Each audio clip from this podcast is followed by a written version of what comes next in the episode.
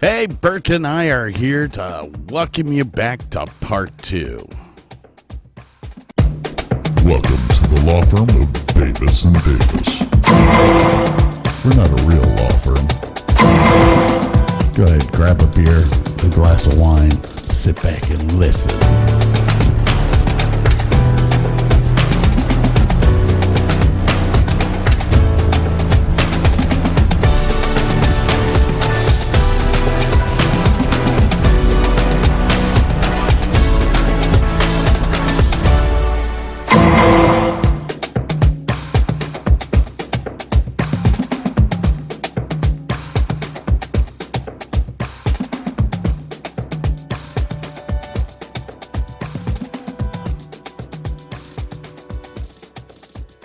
Right, we're back. After some technical difficulties. And a half a bottle of uh what am I drinking? Oh my gosh. Bourbon. Bourbon. Oh. Do you do you do you, do you see the screen? Do you see me? Yeah, the yes, I see Hang you and your dual sunglasses. It makes everything well, you have better. regular glasses and what readers on at the same time? Oh no, I have prescription glasses with computer glasses on at the same time. Hang hang on, hang on. Bellflower. Bellflower. It's good stuff. Cheers. Ah, All right, so we we had we had the ultimate crash. My soundboard started flashing. And my camera stopped. And I was like, what the fuck is going on? Now I have an 8 port USB port where all this shit is plugged in. ah, okay. And uh, hang on, I can't do this. This oh god, I had I had three pairs of glasses on. Sorry. um, so I I had all this stuff plugged into this A port, and all of that stuff started to go bad, and I couldn't figure it out. So I stopped the Zoom, and then all of a sudden my computer said, "I'm just gonna stop." I I, th- I think I think I need to stop. I'm tired. I'm going to take a nap. So so it stopped. And I turned it back on and it went, There's no boot system here. And I'm like, what the fuck? It's like So- Windows? I don't know what you're talking about, man. Sorry. So so I hit the power button again and turn it back on, and all of a sudden there's 15 drives oh, fuck. to choose from on the screen. And not one of them says, Hey, this is the Windows drive. It's 97 letters and numbers. Oh, God. WC 9744 74 1111 72. Your dick is small. Like, it was showing you every single partition on every single drive. You got like five drives. Oh God! I've got nine drives in this thing. So, needless to say, um, well, you know what? It's a good thing that Burke and I started early today. and you were bitching at me. for, Why are we starting so early? Well, I, what the fuck else? Um, a- and that's like that's like one of my two USB three ports. oh man! The rest of them are USB two. All right. So I'm I'm gonna call I'm gonna call Cyber Power up tomorrow, and and go, hey, I have one of your computers, and it fucking sucks. So I think you need to look at it because I can't have another show fucked up because of your stupidity. I'm I'm just gonna talk to him like the guys on the golf course talk to me. That's a great background, my friend. All right, sir. We're up to your number 13. I I, I don't even remember what my number 14 was. That what what the hell was it? Oh, Oh, Kate Bush. Oh yeah. oh God. Oh yeah. oh, Ah. sorry. Sorry. All right. Sorry. If you can't tell from that little snippet there, um, Well, actually, they could guess. yeah, they could guess. And uh, this is uh, 1980. Um, I didn't want to. I I love her first major song that came out, but this one just rocks a little harder. And I think I think Joan Jett and the Blackhearts is a kind of an underrated band. Um, and I've just always loved her stuff. This is 1980. Do you want to touch me? Is the name of the song.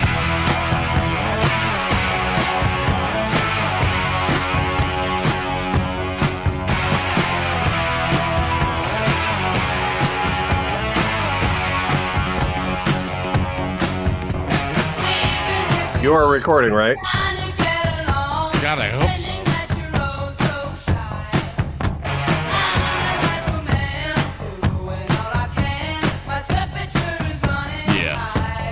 Sweet.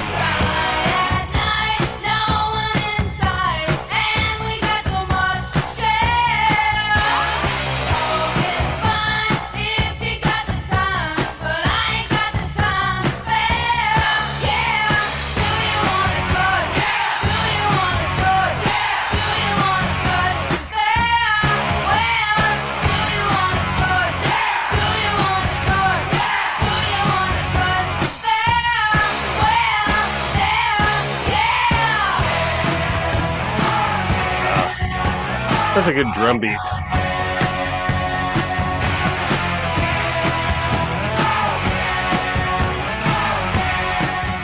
It has a great drum beat. Well, the thing about Joan Jett is that it was it was hard rock, but it was rock that the audience could really get into. It was a great it was a great riff. Yep. But And, and she's another one of those singers that puts it all out there, man, every time. She has so many good songs, you know, like Bad Reputation, Crimson and Clover, Hate Myself for Loving You. I mean, mm. Mm. Mm. I mean, Joan Jett, Pat Benatar, Blondie, all of those had fabulous riffs in their songs. Every time the Runaways, I mean, the Runaways is a great group.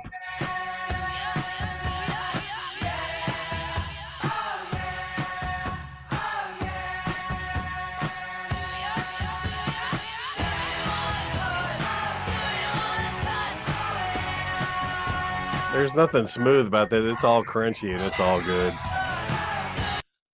Hang on, here we go with that damn crunchy word again. what the hell, man? Is everything crunchy? yeah, it's like crunchy peanut butter. It's it's it's tasty, but it's got some crunch. It's a smooth and crunchy at the same time, man. It makes it all good. It's like salty and sweet. Okay, okay, okay. um, I, I'm sorry, I didn't mean to stop your video. No, you're good, man. You, you- let's go with your number thirteen, man. We got some stuff to roll through here. Jesus Christ, do we actually have to roll through it? Well, we want to get through a little bit of it. Um, okay. So on my 14, I had this this fabulous woman named Kate Bush who was absolutely drop dead incredibly awesome. Oh yeah. Um I I had to do a lot of thinking to see who I could have come up behind her. Um and I kind of came up with this.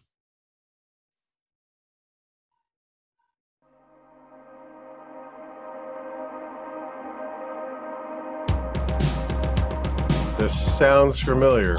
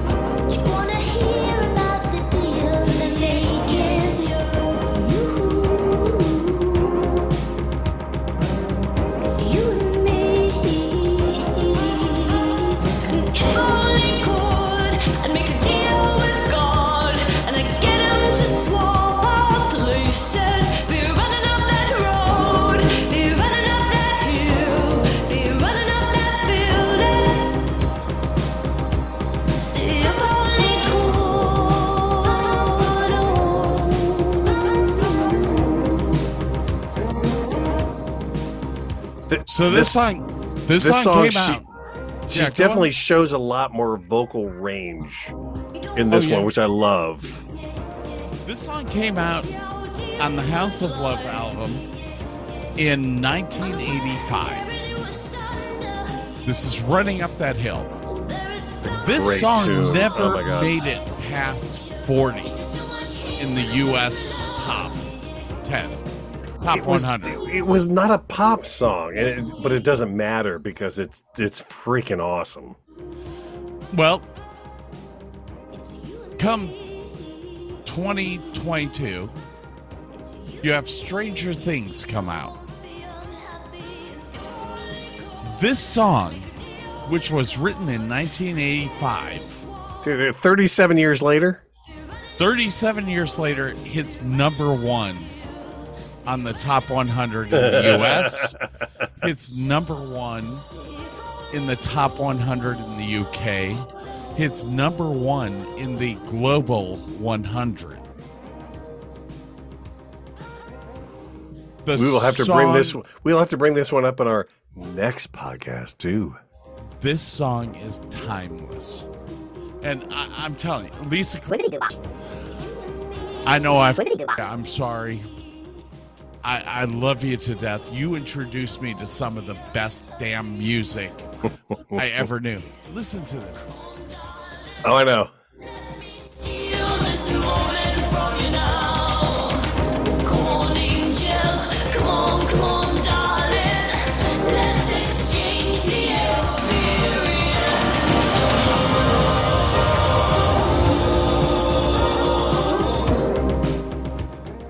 You know, I, you got to thank Stranger Things for for bringing Kate Bush to the forefront. Mm-hmm. But there's several shows, The Royals, uh, Supernatural. There's there's all these shows that bring music out to the forefront that never would have been heard before, and is now is now top. Kate Bush has a number one hit. Never finally, finally. never had a number one hit all the way through her career. And then she comes up with this. I mean, this woman's work was was a fabulous song and was in a Kevin Bacon movie. Oh and yeah. didn't make it to the number one. That's that's telling you how ahead of the times she was. Oh yeah. Absolutely. No. Uh, I okay. So that's my number thirteen. I am done gushing on Kate Bush. um, I you did. can't you can't do it enough, man. She's phenomenal. Oh my god, she's phenomenal. All right. Um, uh, let's see. Where am I at? Thirteen. I'm at my number twelve. I oh, think. we are on Burke's number twelve, ladies and gentlemen. Ah, I'll I'll let you go. All right. This is a lady who is from Akron, Ohio. Had to go over to Great Britain to perfect her, I don't know, sound or whatever, her band. Um, and then just put out some phenomenal music. I, I honestly could put her first album, the entirety of it, in one. That could be my favorite song. Is the first album, and and that whole album, it, it just blends. The each song blends into the next one. It's brilliant. Um, they actually won an uh, Grammy for the one song that has no lyrics on that album called Space Invaders. Um, but this song here was one of those weird songs that MMS u- or MMS or WMJM, I can't remember. They used it in their promos for their, you know, listen to our rock station, everything. Um, this is the Pretenders, and it is the song Mystery Achievement from 1979.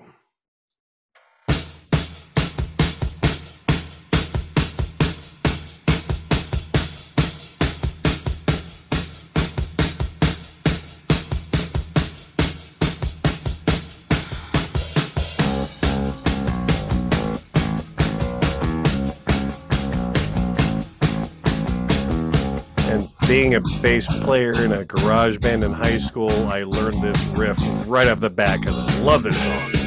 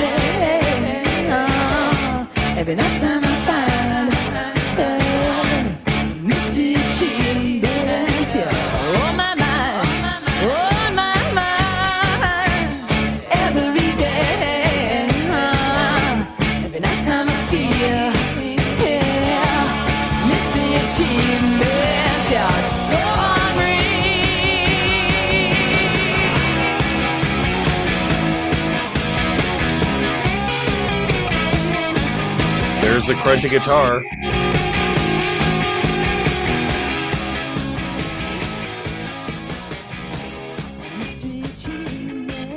You're muted. All right, Chrissie Hynde is originally from Akron, Ohio. And uh, here is a very neat fact for many people. She still lives there. Yeah, right downtown.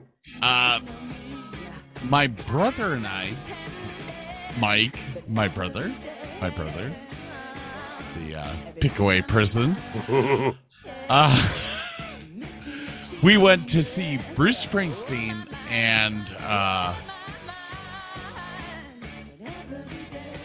the Seeger Sessions band. It was not the E Street band. They were actually doing folk art. And as we were walking in, I ran into Chrissie Hynde. Wow. Blossom Music Center. Right in the front entrance, I was like, Chrissy, holy shit. Here we go. Wait a minute.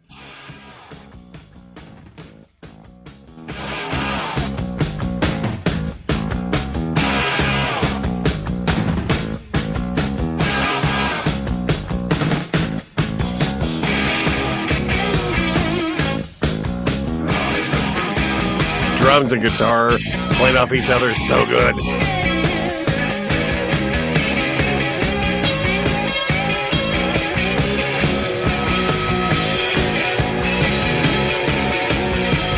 There's that slight punk influence there from It's the rough. UK. Yeah, it's so good, man. I mean, it's rough.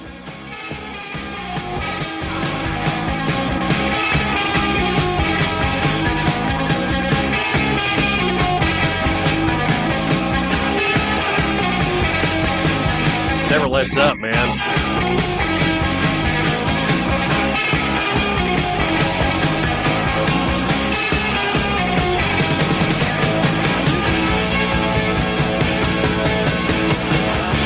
But every day, every night time I find Voice is so smooth and melodic in the back. It's just a great kind of juxtaposition to the song, man.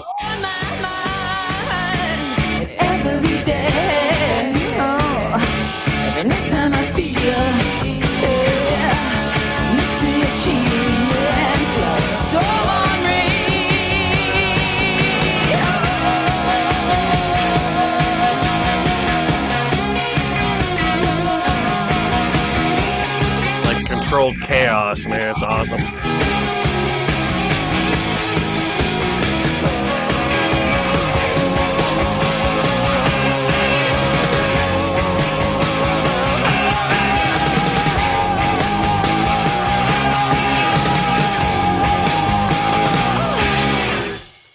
Well, there you go. Mm, so good. Mm, mm, ah.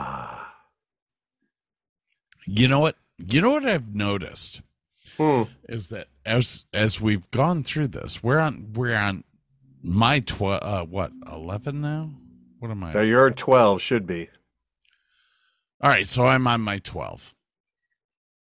Um there's there's been no scorpions. Bob's favorite band. Bob's not here. I I I know, eh, but I know the love you have for Bob. It's just unimaginable. Just just You can't fathom the amount of love. just never fucking ends, man. All right, ladies and gentlemen. My number 12 comes to you from 1989. Ooh. Yes. The album is a self named album Always good. called Skid Row. Uh, the song was written by Sebastian Bach, and it is I Remember You.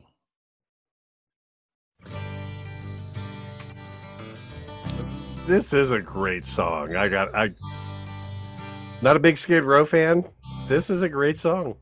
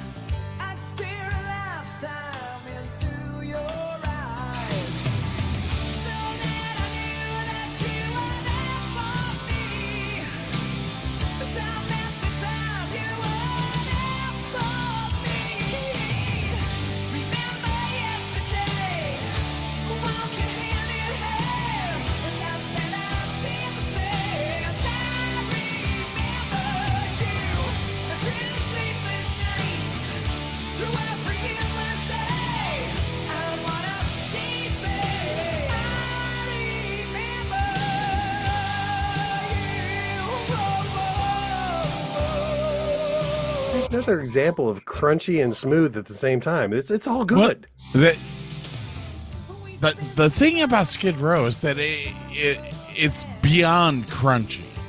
This is this is probably the biggest cross between hard rock and and that that rock that love rock that we had through the 80s you know with with like poison uh every rose has a thorn Yeah, it Or- seems like every like every heavy group that did a ballad, man, they did a great, great job of doing ballads back Oh, then. big time, big time. And and Skid Row. I, here's what I'll say about this song. This song hit, uh, made it all the way to the the number six position in the top 100, which is really not bad No, not at all. for for a song like this. You know, you had Cinderella, you had Poison, you had Bon Jovi, you had all Ratt. of these Yeah. Ratt. You had all of these Slaughter. hmm You had all of these bands coming out at the same time, and when they put a ballad out, it was incredible. Listen, listen to the guitar in this. This this is as good as. Guns N' Roses was. Oh yeah. Um, I, I, I don't. You know, when we originally did the top 15, this didn't even hit it. But as I went through my depression stage today, yeah, yeah. Um, sadly, Sebastian Bach is no longer with Skid Row, but because he wrote the song, he is still allowed to sing it while he's on tour. And Oh. and both Skid Row and Sebastian Bach played in Las Vegas the other day. And if you go to YouTube, you can actually find the video where they compare Skid Row and Sebastian Bach doing Skid Row or doing I Remember You. It, this was a great song in the 80s. This it was, really was. It really this, was. this was something that you listened to and you were like, God, I I want to fall in love. And then we hit the 90s and we went, well, fuck that shit.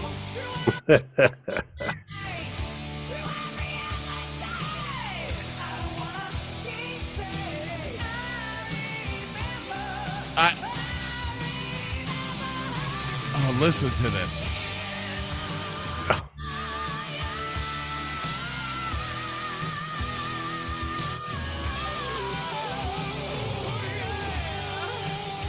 He's got an amazing range, man. Ah, he's a he's- good singer. Dude, he's got pipes. He's got pipes. I, I have to wish him. Uh, I wish him the best. I I am so sorry he got screwed like he did by Skid Row. Uh, you know, this is yet another band that goes through and and screws the major talent because of drugs or alcohol or whatever it is. Yeah. Um, uh, I I really wish him the best because he he's got a great voice and he's he's cleaned his ass up. That's cool. Yeah. uh, he was on that Dr. Drew's uh, uh, drug rehab thing. Uh, so, yeah. Anyways, on that note, that was my number 12. How about you and your number 11? Well, this song technically came out in 1979, but charted in the 80s and the 2000s or the 10s. I can't remember. It's one of those that keep coming back, and it probably should be another song on our songs that popped into movies and you know that kind of thing. Um, and it's another one of those songs that I, when you hear it, I just got to stop and just listen to it and experience the whole song. It's got another killer backbeat, um, great guitar riffs. Uh, it's when you listen to the lyrics, however, it's a little, little cringy, and and you're like, uh, I, I don't know if I should like this song after listening to the lyrics, but uh, it's got a great beat. I give it a 75. 1979, The Knack, and this is My Sharona.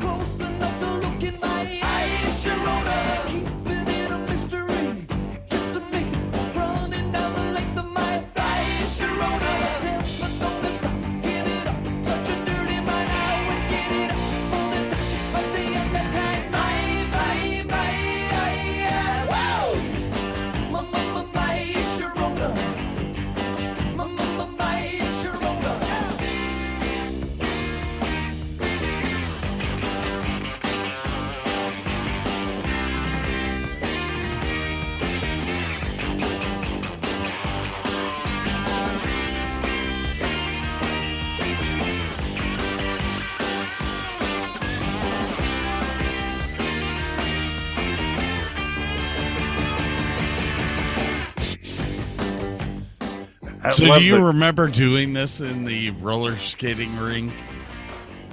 No, that was a little past my time. The Bee Gees were big when I was roller skating, so Damn, you're old. yep. I love this song. You got the crescendos, then the decrescendos. It like it, it rises, it falls, it comes back. It, it, it- it's another smooth and crunchy song that just you know, and the, the guitar solos at the end are just great. And there's like little guitar riffs in the middle of this thing that are just phenomenal. Crunchy. Oh. It's all crunchy.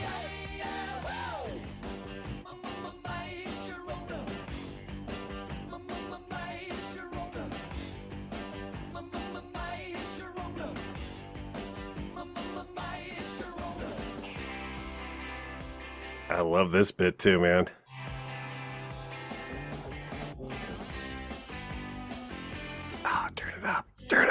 Oh, turn it up. Turn it up.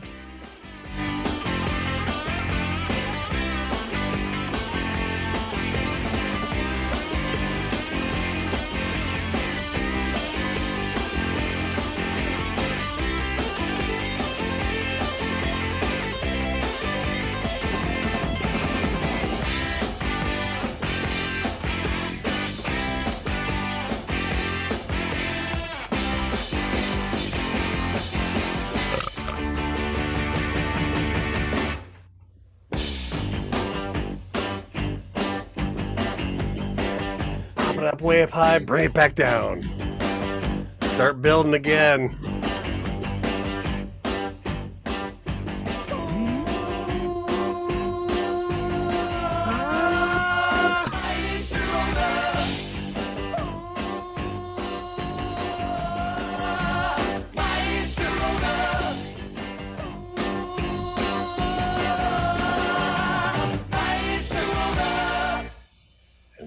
Another song that popped up in movies later on that we can bring up in another podcast. Mm, I, I, I see a podcast coming up that's going to be very interesting. And what I'm really looking forward to is seeing the reaction to uh, the younger crowd Yeah. uh, with with I, I I mean because I'm sure there's songs that they don't realize were here long before they started playing with themselves. Did you just say playing with themselves? No, I no, I wouldn't say that there. that is one of the great things about like having you know daughters younger you know kids like they're listening to the songs and you're like "Gee, would you like to hear the song that's based on like what would you like to hear the song that was sampled from what they just have no clue and it's great to expose them to the roots of all the stuff that they like so yes. All right, I I guess we're up to my number 11 here. yes Um, yes we are I have played the song many times on our podcast. Uh the person oh wait. No, we're not doing that again. we Um could i love it man the the person that sings the song came from a band called Ultravox. mm. Uh, w- Ultravox was a great progressive rock band in yes the they were yes they were Uh, this song I have used many times on the show for for different reasons. Um, uh, it's just really extremely well written, uh, and and it pertains to life that that as we're leading it right now.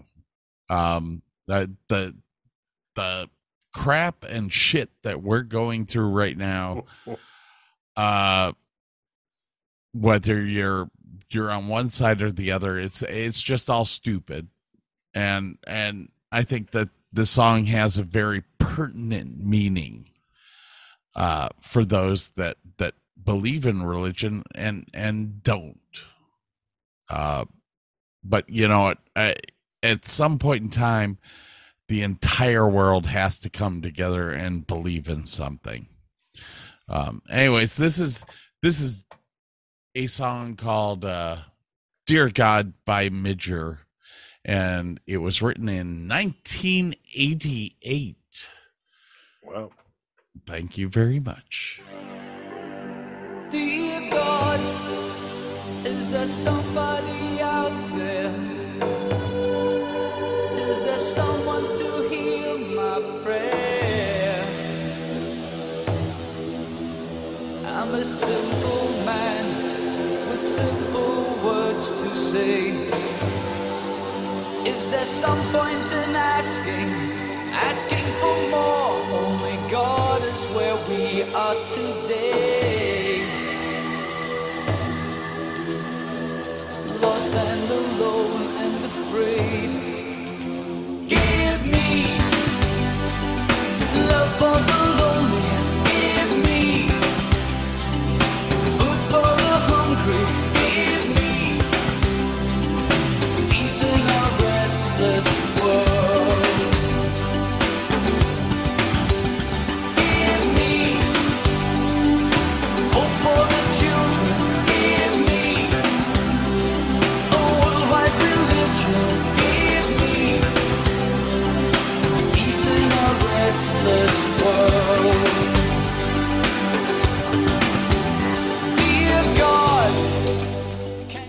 So? I listened to this song, and, and I, I don't know exactly what Midge Ure is trying to say.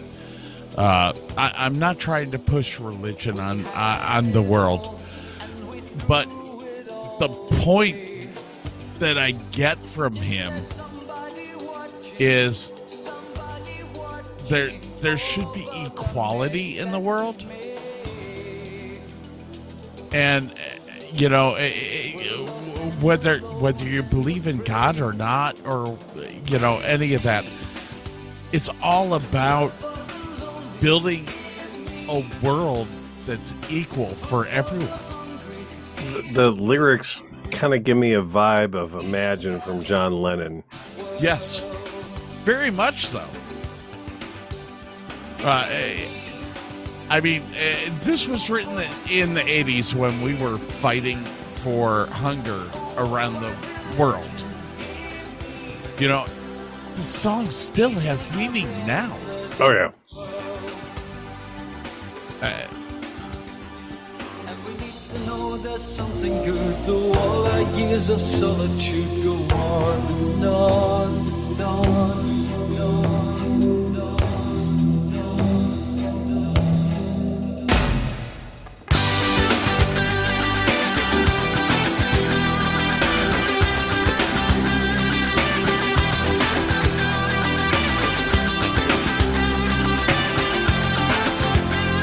Crunchy.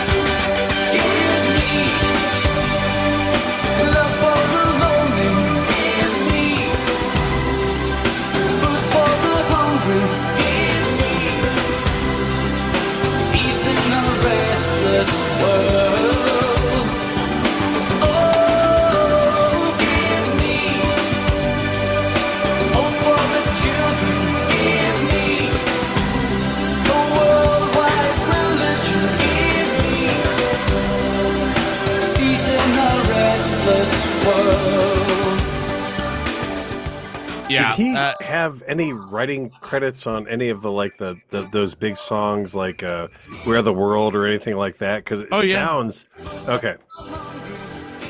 Yeah, I mean, uh, he, here's the thing: Midge Ure, um, was the the lead singer for Ultravox, but he wrote hundreds of songs. Uh, and, and yeah, he he has credits for tons of songs that he didn't even sing. And Is there somebody out there? Is there someone to hear my prayer? he was he is just like uh he's like peter gabriel a, a man who's on a mission to to stop stupidity Good luck. yeah it's not gonna happen but i mean You got to try. you, you have to give the guy a lot of credit for even trying um you know uh, hi- his lyrics are incredible even when he was writing for ultravox uh he wrote about stuff that trying to change the way that things were happening um and ultimately i think that was the demise for ultravox they Yeah, people didn't want to hear political songs; they wanted to hear dance songs. But whatever. Right. But anyways, that was Midge Ure 1988. Dear God. We are up to my friend Burke's number 10. Remember, we're in the top ten. Oh my god! Finally. are we? Gonna, are we gonna make it? Oh, Hey, we're, hey, we're to make it. We're to make it. I've been drinking water. I, I've been drinking pop. Like, like I've been trying to alternate. I'm, I'm trying to be good. All right. So this technically doesn't quite Oh, fit Hey, our. hey, what- hold what- hold on. Do we have Hold to break? Yeah, um because we're in the top 10. Ah, yeah, that's true. Um, let's take a quick break. I I know that for you and I, we, we just broke, but but in all of the editing with all the bullshit and all that, there. oh god, you have to actually edit. That Yeah. sucks for you. Yeah, I know, I know. All right. I know. All right, Um, folks, we're gonna take a quick break. We will hold- be right back. ooh, hang hang on. Let me uh let me see what what I have here because I loaded something Oh, oh, that that I probably shouldn't have. Uh, oh, good. Oh shit! It's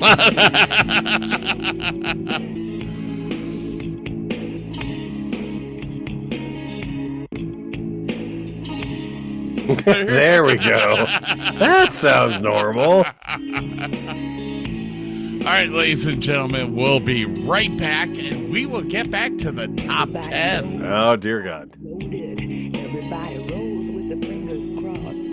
Everybody knows that the war is over. Everybody knows that the good guys lost. Everybody knows the fight is fixed. The poor stay poor and the rich get rich. That's how it goes.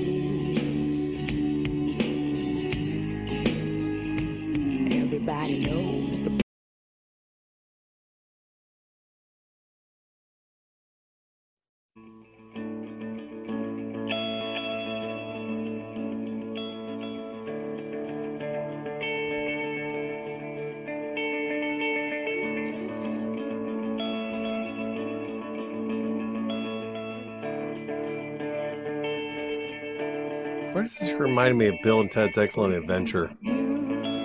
It's not. I know, but it has that vibe.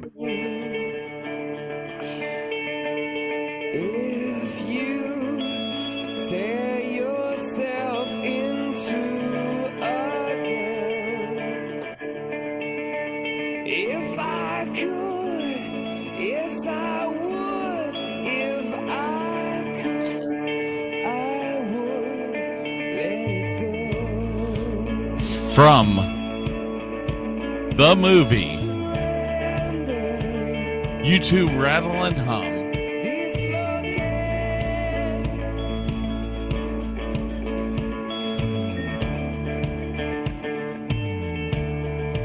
I actually, I actually went and saw this movie at the University of Akron Theater with Carrie, who was absolutely drop dead gorgeous. I think she was gay. Who cares? Uh, uh, Well, she was either gay or she was actually smart enough to stay away from me. Nah. Okay. Yeah. yeah.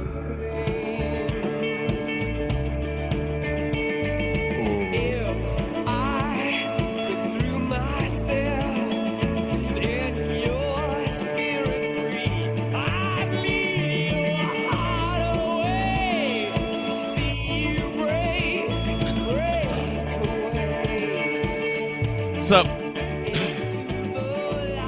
I had to switch. I the the the, the whiskey I was drinking made me want to drink bourbon, so I've switched over to bourbon now.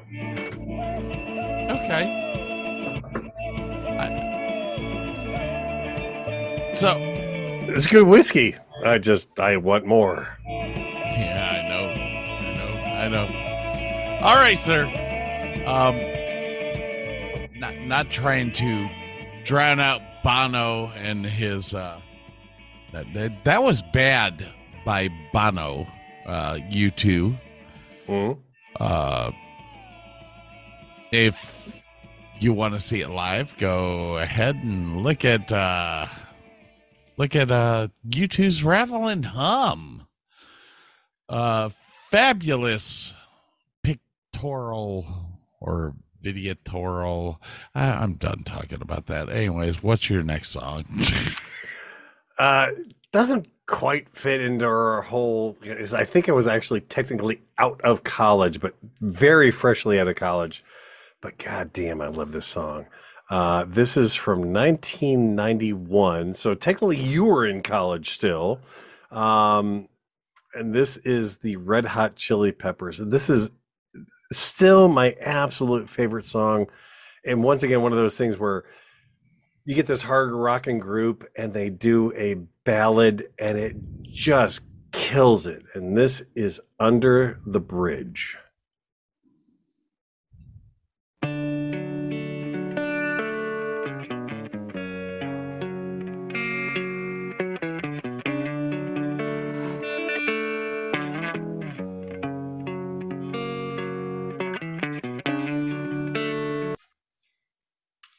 Yeah i guess that's gonna stop What? Oh, there we go.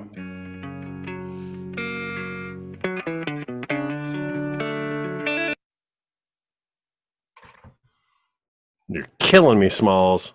i'm i'm i'm sorry i am i i actually pressed the this was my fault i was running my uh my speed test to make sure that i was not f- fucking up here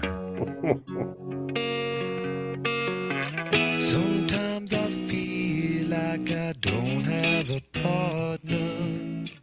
Sometimes I feel like my only friend is the city I live in, the city of angels. Lonely as I am, together we cry.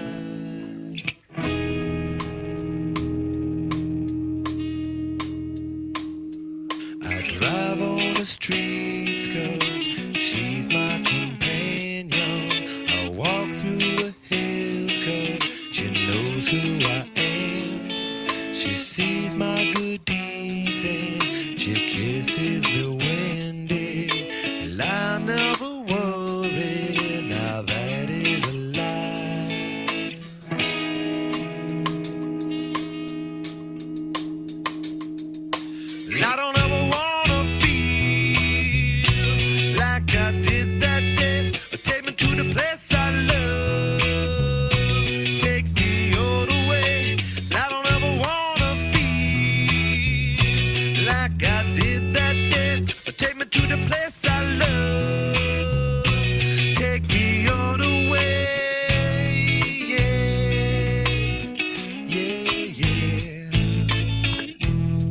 love the steady drums and the slightly syncopated bass beat. It's just so good together. Hard to believe that there's nobody out there. You're muted. It's hard to believe that I'm all You know, the- the lyrics are interesting Oh yeah, it's Um, an ode to Los Angeles and his hometown. But Well, it, it's an ode to to Los Angeles, but it's also kind of uh, kind of a love song.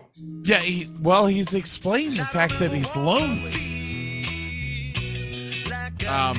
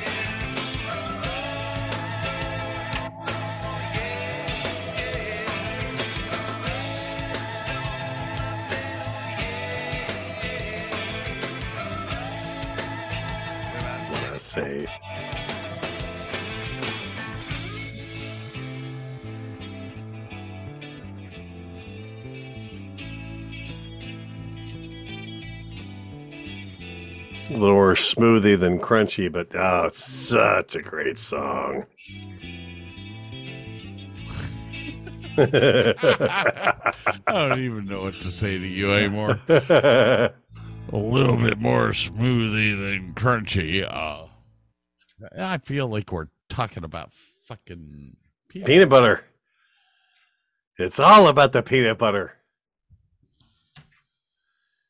Quit playing with my chords, cat. Well, that's what cats do. I know.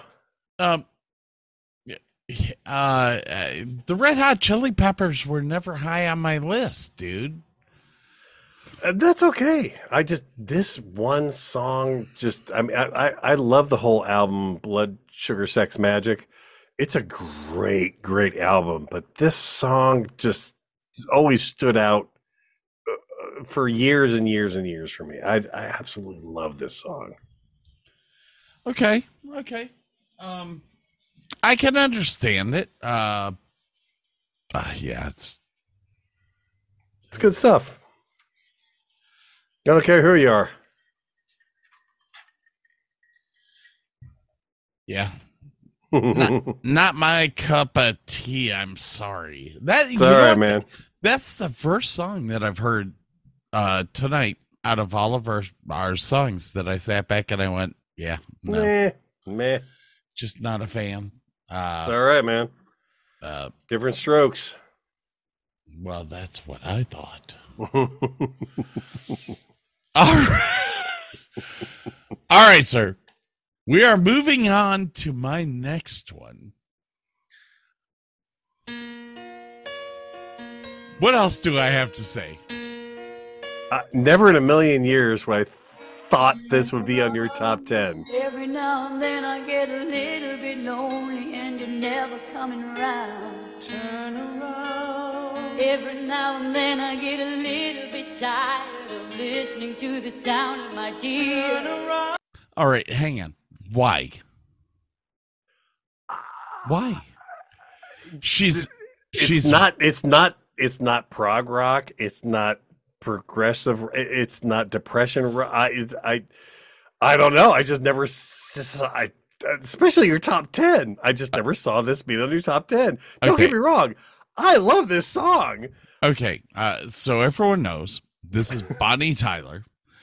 Uh, this came out in 1983. It was written by Jim Steinman. Uh yeah, okay. Yeah, I get that. Uh, it was actually the number one single on her Faster Than a Speed of Night album. This song has been premiered in over 200 films. What? 200 films. this song has been in. Uh, I, don't know why. uh, Well, you know what? I, I do kind of understand why Burke, Burke is a little bit miffed at this. Not being miffed. I'm just kind of amazed. I mean, I, I love this song also. I just didn't see it on your top 10. Hey. That's all. this was probably in 1983 the best ballad ever made. It rivaled uh, uh, Fleetwood Mac. Uh, Fleetwood Mac had um, what was that song uh, that she came out with in in in '83? It was like the same year, and uh, Bonnie Tyler's total eclipse of the heart blew it away. Uh, You make love and fun, maybe? I don't know. I can't remember. Yeah. Anyways, this is my number 10. This is Bonnie Tyler's Total Eclipse of the Heart. Every now and then I get a little bit nervous that the best of all the years have gone by. Every now and then I get a little bit terrified, and then I see the look in your eyes.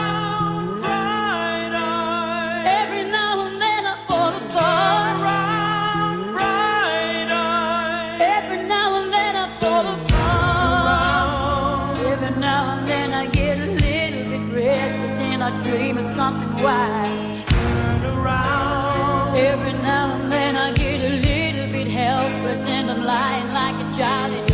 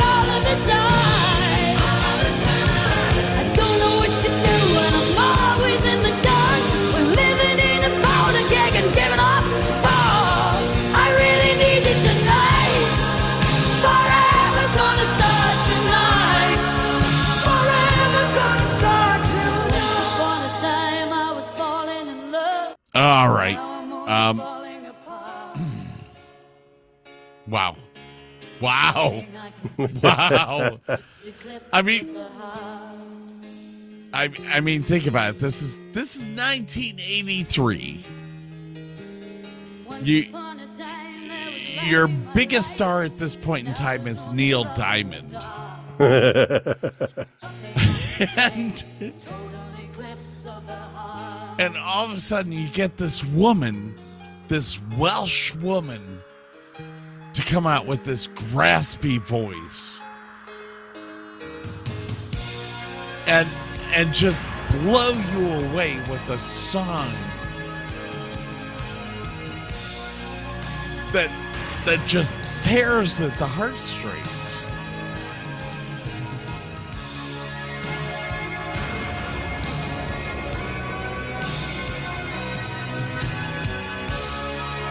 That's a great tune, man. Oh, it's an incredible tune. I mean, Every now and then I fall didn't they use this in Deadpool? Yes. That, that that's just all the that's all the accolades you need.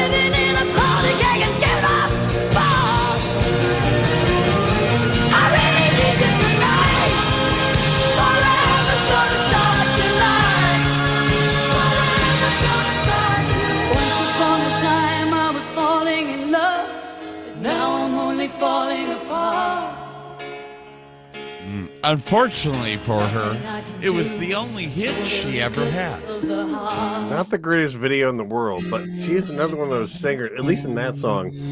And she is just putting herself out there. She's throwing all of the emotions into her voice that she can. And it, it, it works. It really does. I, I, I mean, you gotta think about it.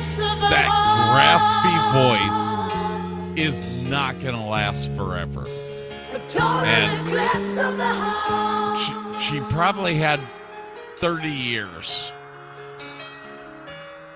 of making that voice work. Um, yeah, Now, I- unfortunately, to all you folks at home, I, I sent a video to Scott just now. It's the literal version of this video, and it will forever ruin this song for Scott. You should not listen to it tonight. You should listen to it tomorrow. You will laugh. It is hilarious. I, uh, yeah, we'll post that on the website. Uh, all right, sir. We actually have, we actually have a little bit more time. okay, I'm going to do this one then. Number nine. Burke's, Burke's number nine. And I think this was a band I was introduced to by Carl and Jenny. And I have seen live at least twice, possibly three times. And this guy is a he's a perfectionist when it comes to the sound that he once put out there. And he he's really just a solo act with a bunch of guys that he hires for a backup band. Um, he has he has done songs i think that have gotten into movies he's done s- soundtracks for entire video games. Um this is trent reznor Col- uh, cleveland guy bless his heart. Nine inch nails 1989 head like a hole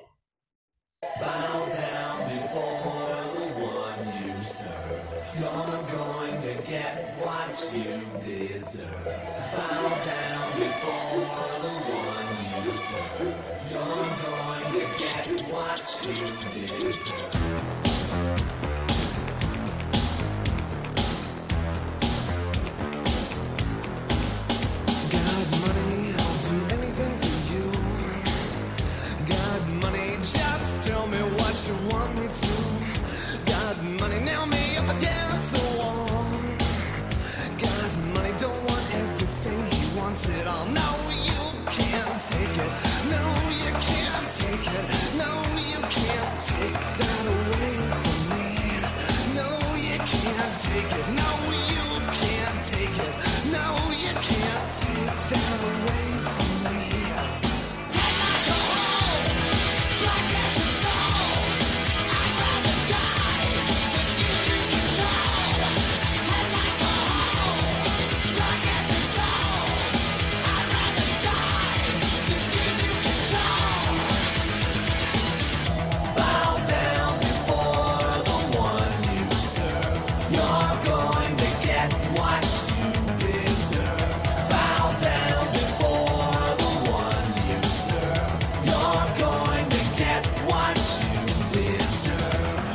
as we have talked about before, this is dance music on horribly wrong. Um, this is just really, he's kind of like Prince in his ult- ultimate perfectionism in the exact sound that he wants out of songs. It really shows. Um, just oh god, it, it this is there's no smooth. This is all crunchy Listen. on this stuff, man. Jane's Addiction, Tool, Nine Inch Nails, all three of them have lead singers that are so much perfectionists. It makes it makes the music better. I mean, I remember many nights sitting in Thursday's bar dancing to this song. Oh yeah.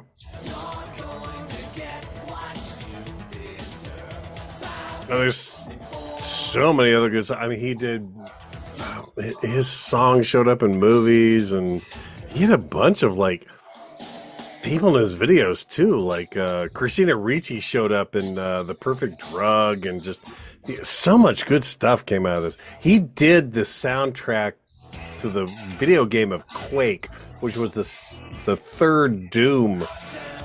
Oh my god, that that was the best soundtrack to a video game I've ever listened to in my life. It was phenomenal. You know, I, it's it's one of those bands. It's kind of like U2. They are timeless. This song will be around 20, 40, 80 years from now. Oh yeah. And it will still be as big as it is now.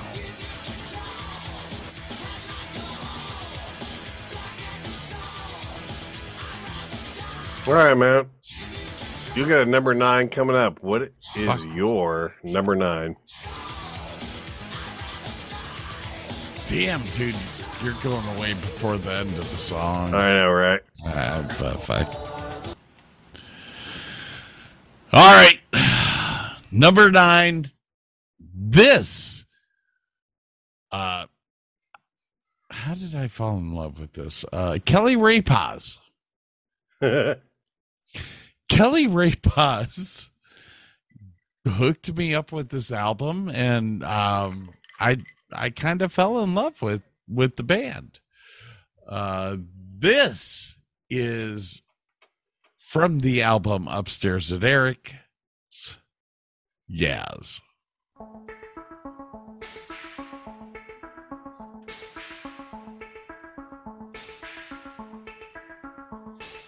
Looking from a window above, it's like a story of love.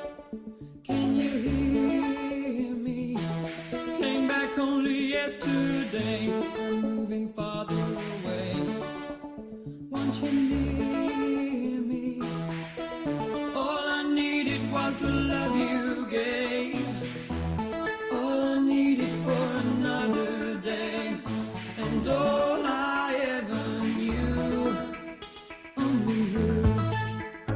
We had Depeche Mode in this one. Okay. Sometimes when I think of him W- w- hold on here. What? A former Depeche Mode band member in this band. Yes. words that you say, let's get Former Depeche Mode, but Erasure. Oh, yeah. Almost this entire band is Erasure. Uh, they got rid of Alison Moyet for I don't know what reason.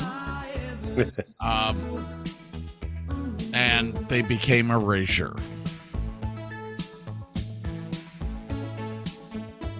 So, all the way through my college experience, we we we all met in the atrium of Gazetta Hall in the University of Akron. And back then we had boom boxes or we had Walkman. Oh, God. Yeah, er, the Walkman experience was awesome. So we would sit there, we would play euchre, and somebody would have a boom box that we would sit there and play. This song was played almost daily. Then I I was hanging out with uh, Kelly and her her roommate over on Catherine's place.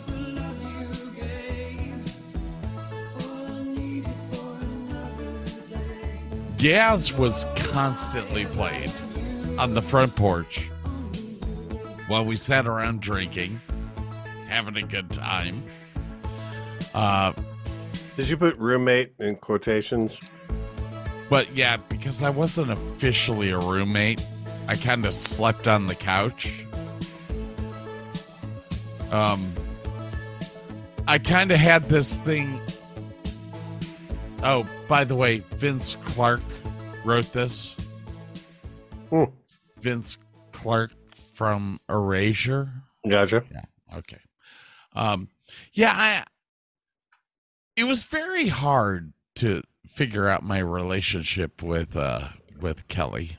Um, You and me both, man. You and me both. Uh, to this day, I still love her. I think she's a great woman. Um, She's a sweetie. yeah. Uh, I, I, I, I still, 40 years later, don't know what the hell. Just move on, man. Just move on. Kelly, are we still dating? No. Just, jeez, man, I have a fucking dumb question. hell. Is there still a chance? Do you still like me? So you're saying There's a chance? there's a chance? no, no, there's not. All right, man. I got another song Yes. or band or album. Tell me. Tell me what you're gonna tell me what you're saying. 1979, but most of these songs charted in the 80s. And oh, dear God, uh, I have always loved this band. I have always loved this album. I have loved all the songs. I've had this on LP, cassette, eight track, and DVD, and now digital media. Ah, I've got. I I could have. I could have done the whole album as my favorite song because it just flows from one song to the next. So it is a a, a toss up between the song "Moving in Stereo" and "You All You Are All I've Got Tonight" from the Cars 1979 album "The Cars."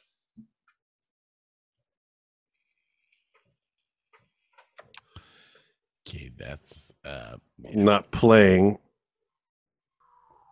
There we go. And if you've ever seen Fast Times at Ridgemont High, you will immediately remember this song. well, there we go.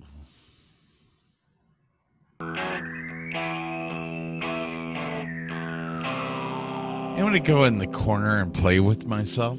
Life's the same. I'm moving in stereo. Life's the same, except for my shoes. Life's the same. You're shaking like tremolo. Life's the same. It's all inside you. All right, before we go any further, I have to say this. Uh we record our our uh our show in mono. Um the first minute of this entire song you need to listen to in stereo because it is going from left ear to right ear to Back left to ear. left ear, back to right ear. Oh It's- yeah, it's it's- brilliant. It's freaking phenomenal and I apologize that we don't record in stereo. Um but this this is incredible.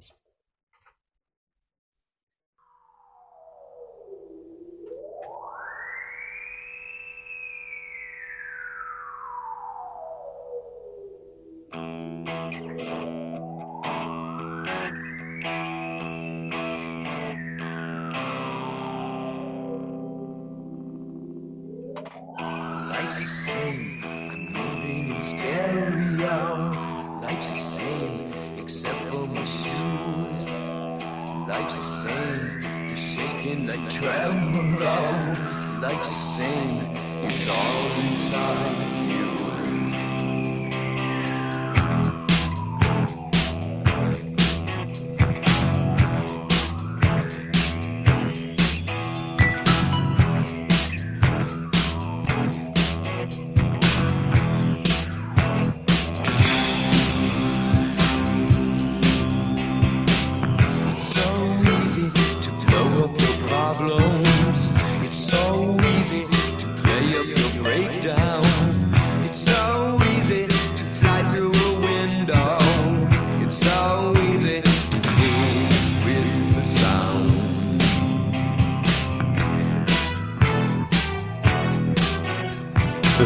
has got great synth, great bass, great drums. This song is just amazing. If you never listened to this whole album, pull it up on YouTube and listen to the whole album, beginning to end. It's just amazing.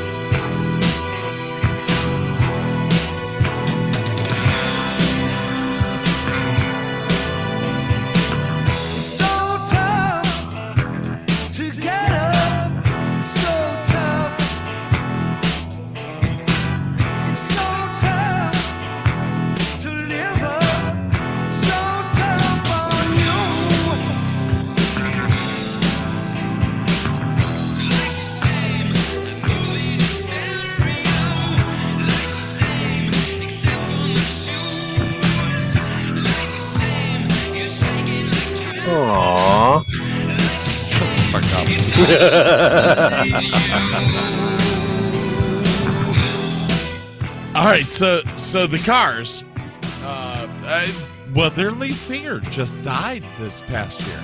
Wait, what? Yeah. Wait, Ric Ocasek died? Yes. Oh, God. I feel old. I can't remember. Uh, he just died.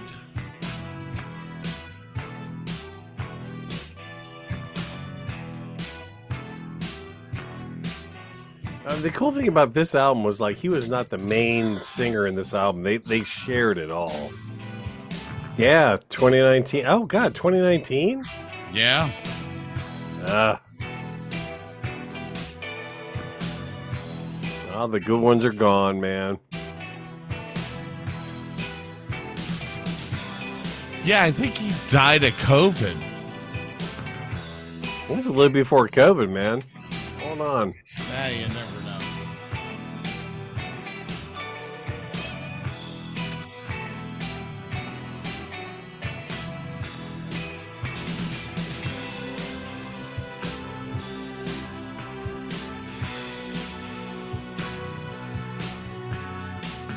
He had been recovering from surgery. Died from natural causes. Don't believe Hypert- him. Hypertensive heart and coronary artery disease. Don't believe him. He partied a little too hardy back in the day, perhaps.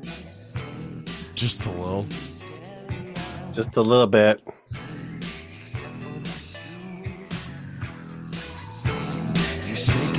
Shaking like trembling. Life's the same. It's all inside.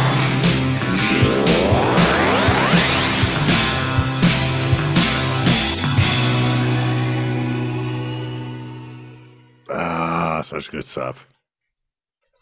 Alrighty, man. Ooh. Um. All right, we're up to my number eight. It's it's still early in the evening. For you. What are you talking about? I'm not hammered yet. How about you? Mm, Oh, you're Oh. ham- dude. You should have been drinking water while my computer was broken. I was. Mm. White cup water. That, God, look, I, I'm drinking that. That's not alcohol. That's just What the Pop. hell is that? It was pop. It's pop. That's the best possible it- stuff n- to Not, mix not- with not- gin right there. None of us say pop down here. Sorry, soda. It's the best soda to mix with gin ever. All right, all right. Scott's It's the best number Coke. eight. Scott's number eight is here, ladies and gentlemen. Um, here I'm going to tell you a little story before I play this. By a man named Jed. Yes, sir. Actually, about a a man named Bob and Bob? uh, a man named Scott. uh, on top of me, uh, myself, and I. Um, so Scott Tillman and Bob Kavanaugh were Okay. my two best friends in high school. This is before I met you. That was some slosh in there, my friend. I'm so sorry I did not mute my mic. My bad. So, Scotty, Bob, and myself all worked at Taco Bell together in high school. And uh, we would we would close. We'd close at two o'clock in the morning. I think it was two.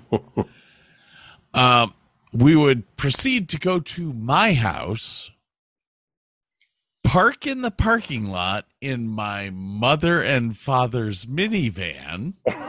The wait, the awesome minivan? Well, actually, we started in the not so awesome minivan, Ah, okay. but we moved into the awesome minivan uh, later on, uh, and and we would sit there and and consume beverages, malted beverages. I mean, like uh, uh, Sprite? Oh no, there were malted. Uh, like uh, uh, uh, root beer? Mm, yeah, yeah. Well, I, I, it was root beer without the root. Oh, okay. Fair enough. So here was the thing: Scott Tillman, what made it into the grandfather clause, so he could buy alcohol at eighteen. Oh, yes. Yes. Bob and I could not. That was me too. I was always grandfathered in for the last stuff. It was awesome. So, so Scott Tillman became like our best friend. Of course he did. Of course, he did. Well, I love you, man. well, um, so we would all hang out. We would play different songs. Um, I was big on Marillion. Uh, Scott Tillman was big on Yes, and Bob Kavanaugh was big on Bon Jovi. And we kind of came up with a theme song for the three of us. And it goes a little like this. There's one thing that you can always believe in, and that's that's dreams. So tonight, dedication, blood on blood.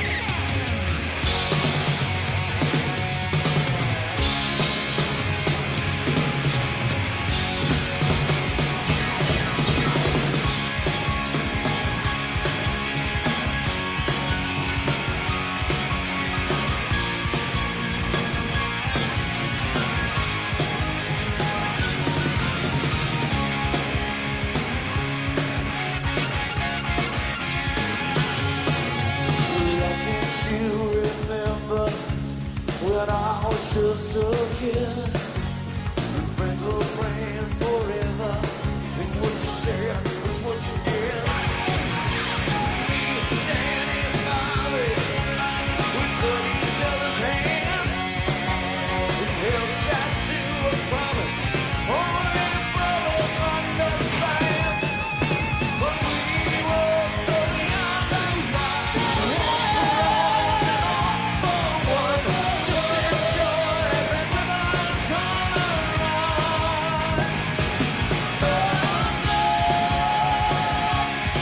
Putting this on my speakers for my wife, but she's gone because she loves Bon Jovi. Oh, she, where's your wife? I don't know. I don't know where she went.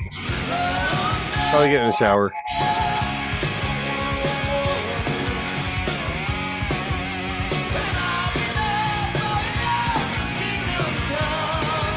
I don't know if I've ever heard this song from him.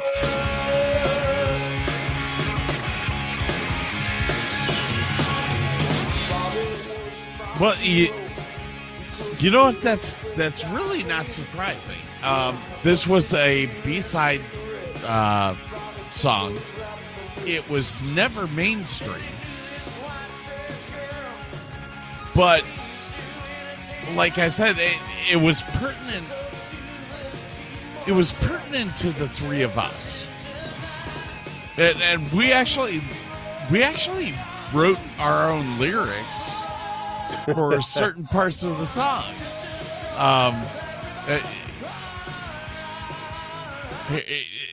you're about to hear a, a section where where where he where he says something, and and we changed the lyrics to, well, Bobby is an uptown lawyer, and Scotty is a businessman, and me. I'm just a fucked up lighting designer in a shitty little New York theater and and I mean every night, dude. This was every night. We would sit in that van and we would scream this song as loud as we could. Um, that it was it was a bonding moment. Like like you and I had our bonding moment in college, and Yeah. and you and I will always be brothers. It's just that that's the way it is. I don't, I don't care. You could say the stupidest thing in the world to me, and I'm like, I'll still love you. Those guys, that it, it doesn't matter. We we pop on this song, and it it's all good. doesn't matter what the fuck we did to each other.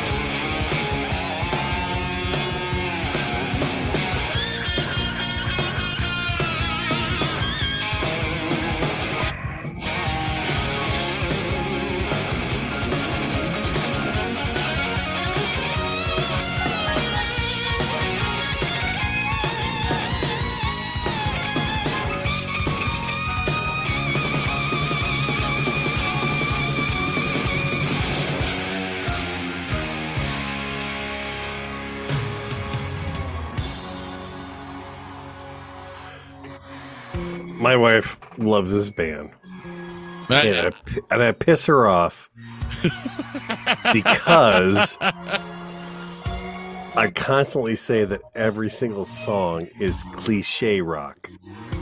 Every rose has its thorn. Every song he does that's popular is a cliche. This is the first one I've heard that is not a cliche. I'm kind of impressed. Bobby is an uptown lawyer. Scotty is a businessman. Me, I'm just a shitty little lighting designer in a shitty little New York theater. All right. I you know, I I can understand your position with this. Your wife and I see it differently. Nah, that's fine. It's like I say, all his popular songs are definitely cliches. Well, you see, this is this is why I really think that this is why Bob Scott and I picked this song. It wasn't popular. No, not at all. It it wasn't one of his hits, and I'll tell you what, fantastic lyrics, all about three guys that grew up with each other who will constantly love each other, and uh, I, I, I, I, I did a I did a show not too long ago, and and Bob Kavanaugh wrote a letter uh, for for the cast to to read before we did the show, and in that letter, Bob Bob was like, "Here's the thing, Scott, Scott, and myself." no matter what happens, will always be there for each other. If I called Bob tomorrow and said I needed help, he would be down here in no time. Scott's a little bit different because he's in Germany. Um, but that's just Might take him a little longer, but yeah, Yeah. he'd be there. but that's just i mean we went through so much shit as kids being picked on being being treated like shit because we were a little bit fatter or we were a little bit too skinny that we will always protect each other so there you It's all go good. that's yeah, that's all good, man.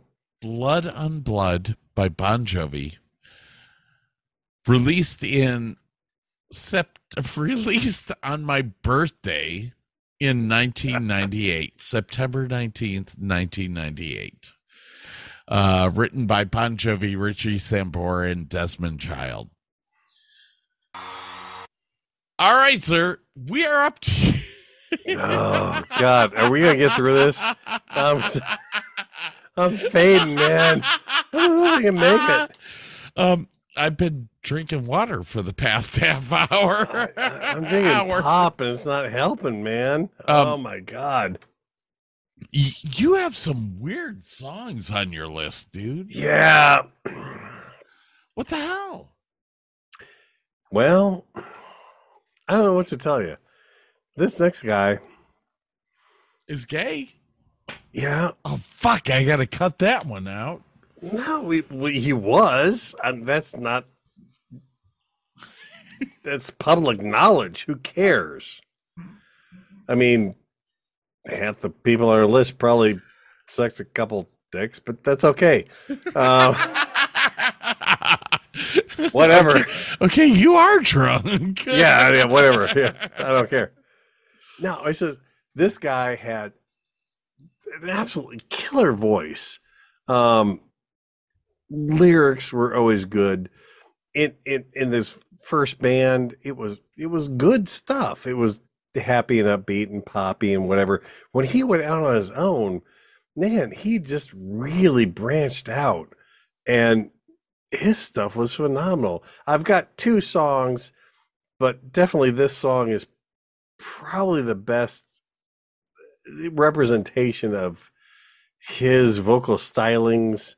And this one's like just a little out there because it's like he did the whole video in black and white and it totally worked. This is 1987 and it is george michael and is kissing a fool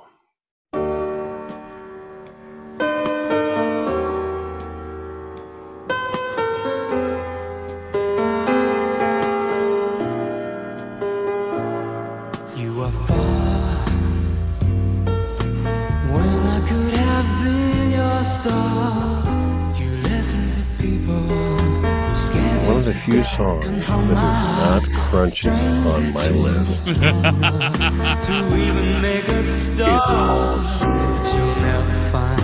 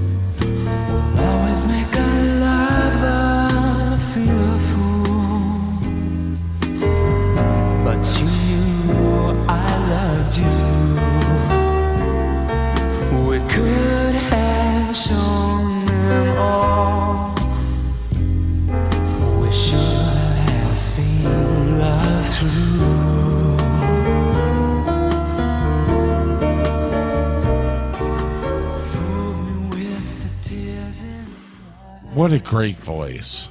I mean, dude when he was with when he was with Wham, uh, the harmonization between the two was incredible. But when he went solo, you were actually able to to really delve into his voice. and and this one is just so out there. It is that 1930s vibe. It is oh, the, the swooner kind of song. It's so good. I mean, like, Well, he- it is a crooner song. yeah. I mean, Father Figure would have been, you know, like I had this and Father Figure, but this song is just so good on so good and pure. It, it is just a, an amazing piece of music.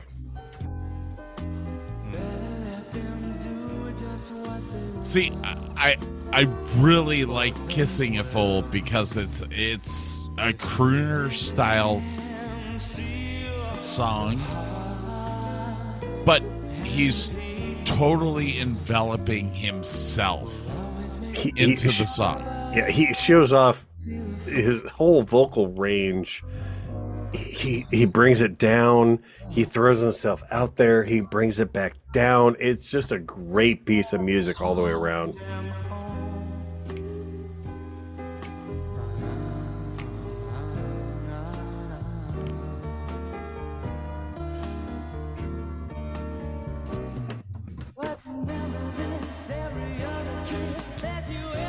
Michael Bublé, uh, Will never achieve this amount of awesomeness.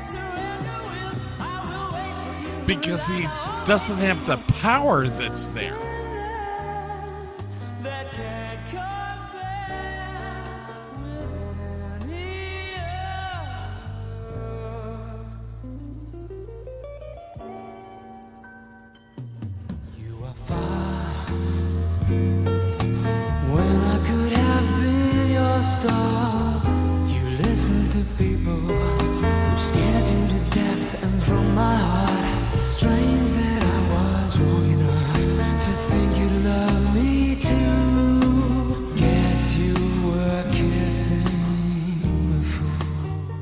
Right, I I'll say it. I guess I'll be the one to say it. Um, this is a gentleman who who died way too young. Yeah. Uh, just an incredible voice. Uh, yeah. I have I have no inhibitions uh, about the the shit that he went through. You know, everyone everyone makes mistakes. Um, He, yeah, he was he was at a rough time in his situation, and yeah, he, he Well, did it- some weird thing. Whatever. Uh, today, had he been popular today or whatever, I don't think he would have been. He wouldn't have done the dumb stuff, Well- and it wouldn't have been as big a deal. uh, uh, Paul uh, uh, Paul Reubens. Um, Paul Reubens was basically in the same position that that this gentleman was in, except for uh, George Michael was in this position to hide who he was, Yeah, and yeah. and you know I, I've I've always been this advocate of of if you're what you are, just just live it, live that life. Um, don't hide in the back closet. then you back then you couldn't in the Well, 80s and early 90s you could not get away with that shit 100% and and that's you know what uh, the friends that you and I had were um well they weren't famous. They they could get Mo could get away with being yeah he gay. didn't care I mean, it, it, and that poor guy hid his shit from his parents for so many years dear god. Yeah, uh, it's uh, but George Michael was a different situation where he couldn't come out. no like, the, the the even his his record company was like no no no you got to be the heartthrob for girls. It's like i that's, that's not me and they didn't care.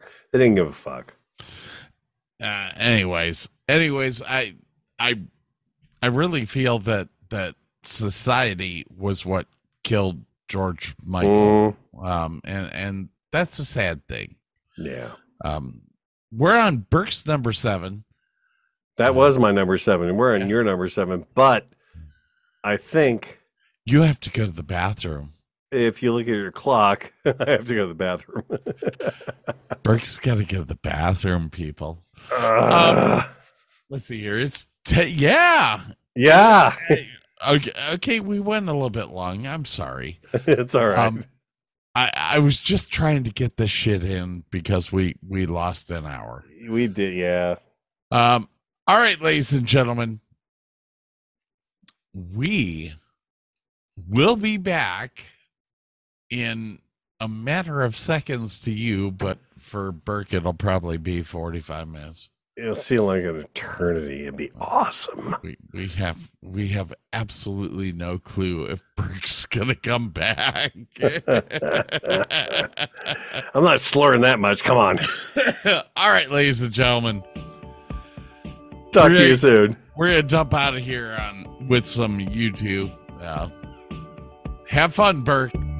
Okay, bye bye. You shake more than once. You're playing with it. I always shake more than once. What are you talking about, man? Bad.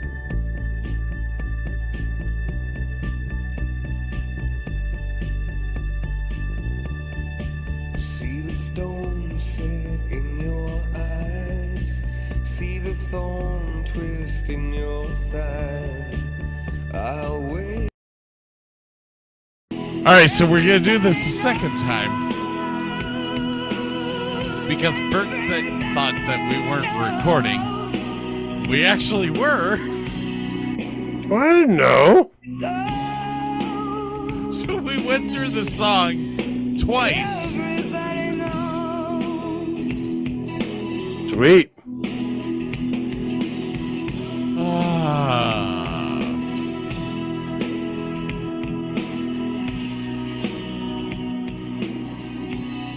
But yes, my dear friend, I was actually recording. Well, good. I, I guess I am on top of some shit, even when my shit doesn't work. Um, here I'm pouring. I'm I'm actually pouring a beer. Still have, still have a half a half a cup of water. Hmm. Uh, ladies and gentlemen, we are 44 minutes, or we're actually, uh, I started the timer 550. I've lost track of fucking everything tonight. I don't Seven- care. Whatever. Seven minutes into this because we had to listen to Everybody Knows twice. Um, we are on Scott's number seven, yes, yes, we are. another UK group, Scottish group to be precise. Uh, Scottish duo out of uh, Scotland. Yeah, that. Uh, Scottish group out of Scotland. Dumbass! What are the odds? Uh, wrote a song called. Well, actually, they didn't write it. Somebody What? else wrote it. They Who wrote it? They re-released it. They covered it. Yeah. I did not know that. Hold on. I'm gonna be five. Oh, 500 miles is a song written and performed by Scottish duo. Actually, this is a new song. There is a different song called 500 Miles, Mm. which came out in 1968. What? Yeah. Okay. But this song, I'm Gonna Be 500 Miles by the Proclaimers, was released in 1988. This was in the uh, Benny and Jules soundtrack, if I'm not mistaken. Correct. When I wake up, well, I know I'm gonna be, I'm gonna be the man who wakes up next to you. When I go out, yeah, I know I'm gonna be, I'm gonna be the man who goes along with you. If I get drunk, well, I know I'm gonna be, I'm gonna be the man who gets drunk next to you. And if I heaver, yeah, I know I'm gonna be, I'm gonna be the man who's heavering to you. But I would walk 500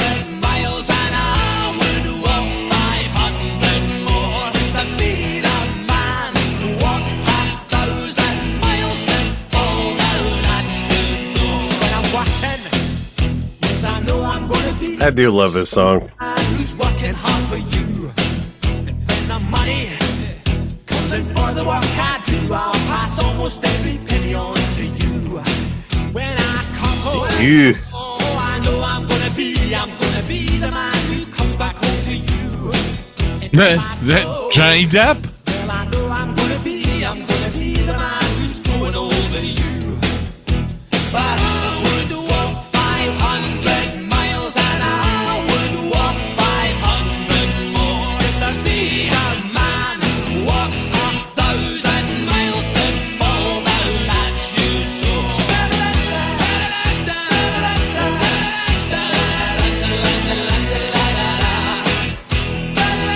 Song has got a little bit tub something vibe to it, or Tubthumping sounds like this song. All right.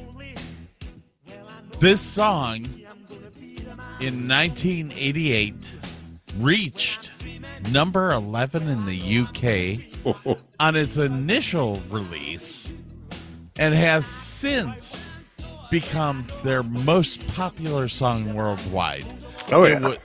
it was a number one hit in Iceland,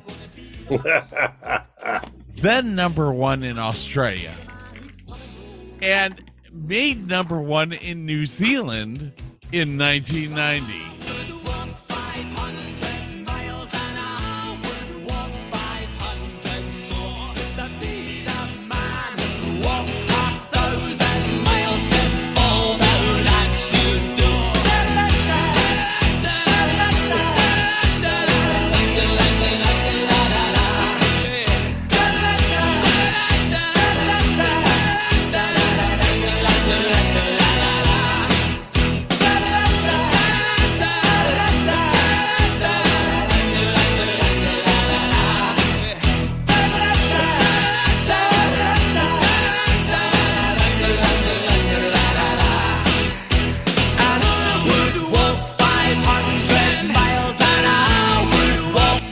Is a happy, upbeat song. I love this tune. Yeah, it's actually surprising that that's on my list with the depression rock. I know, right? um, it's just you know I, I didn't have a lot to say about this song because yeah, you don't need to. It's fucking awesome. it, it's just a fun, happy, upbeat song that I love to listen to whenever shit goes wrong. All right, sir. We are up to Burke's number six. Dude, we we've only got six left. Oh God, it's only taken us twelve hours to get here. Oh, dude. Well, some of us can handle our alcohol. Some of us can handle our computers. Dude, I'm telling you. I'm telling you right now. I have gone through so many shows being the drunk one.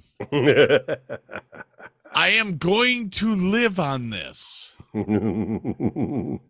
What do you have for number six, my friend? Ah, I got a couple songs. Um, and this is definitely a dude. He's been around forever. Um, this album was phenomenal, especially in the eighties. Uh, this was in 1983. He redid a song that he did for a movie called Cat People, called Putting Out Fire. And that's my kind of secondary pick. But the song Let's Dance, just a great tune, man. This is David Bowie uh, with Stevie Ray Vaughan's first commercial appearance on an uh, in the radio album, whatever. He, David had, had, was down in Texas and heard this guy playing guitar. Was like, "Hey, yeah, you got to come play guitar for me. And uh, He did it on both Cat People and Let's Dance, and and once you hear it, you can never unhear it. So this is David Bowie's Let's Dance.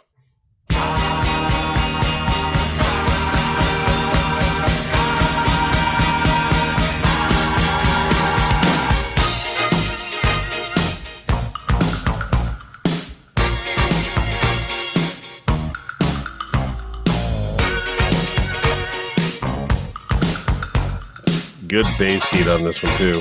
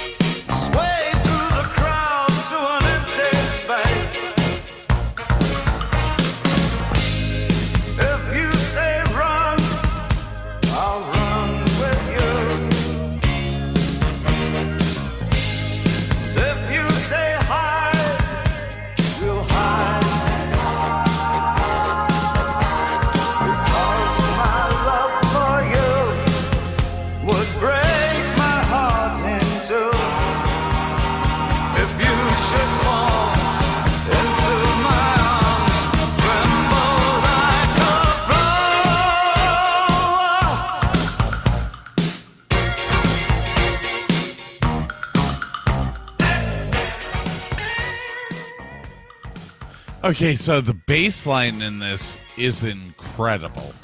I love it, man. But not to mention the bass line, the the drum the the drum line underneath the bass line works uh, there's they're working so much hand in hand. Oh yeah. It's it's giving you this beat in your chest. It's it's a phenomenal song.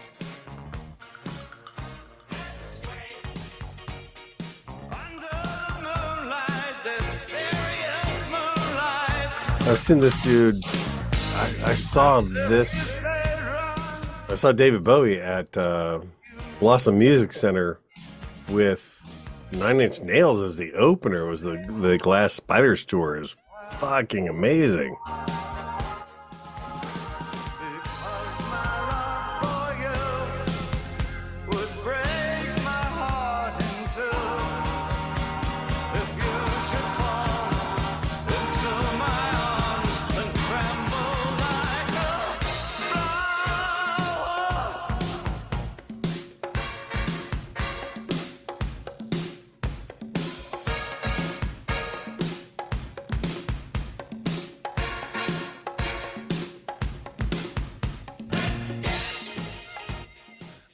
Seriously wondering what the horn sounds were.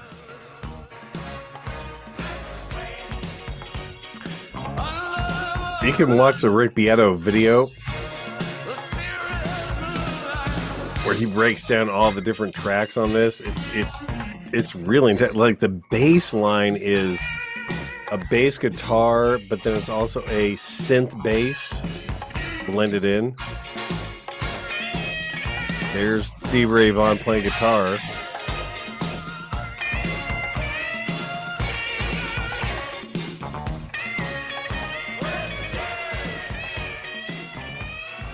Man, this is a good piece of music, man. Yeah, David Bowie was one of the iconic uh, 80s, 90s, 70s, 80s, 90s Yeah.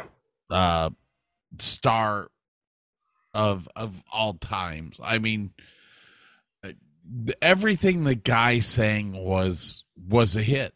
It was gold, man. It was Yeah. all gold. You gotta love him. All right, anything else for your number six? Nope. That's all I got, man. Oh God. So we're gonna move into a, a song that came out in 1989 on an album called Seasons End, and I, I was torn on this, uh, because I think the song Seasons End is a very pertinent song um to what's happening today in in the world. And and honestly as a matter of fact you know what? Here I, here's what i'm gonna do. I'm i'm sorry i'm gonna change it. No, go ahead. um i i had i had a song called uh the king of sunset town. And it, it's a great song. Um it's it it really is a great song. Um but with with climate change and all the shit that's going on right now i i think i need to to to play uh seasons end by marillion. Um it's off of the same album. It came out in 1989 and uh but i i guess you just have to listen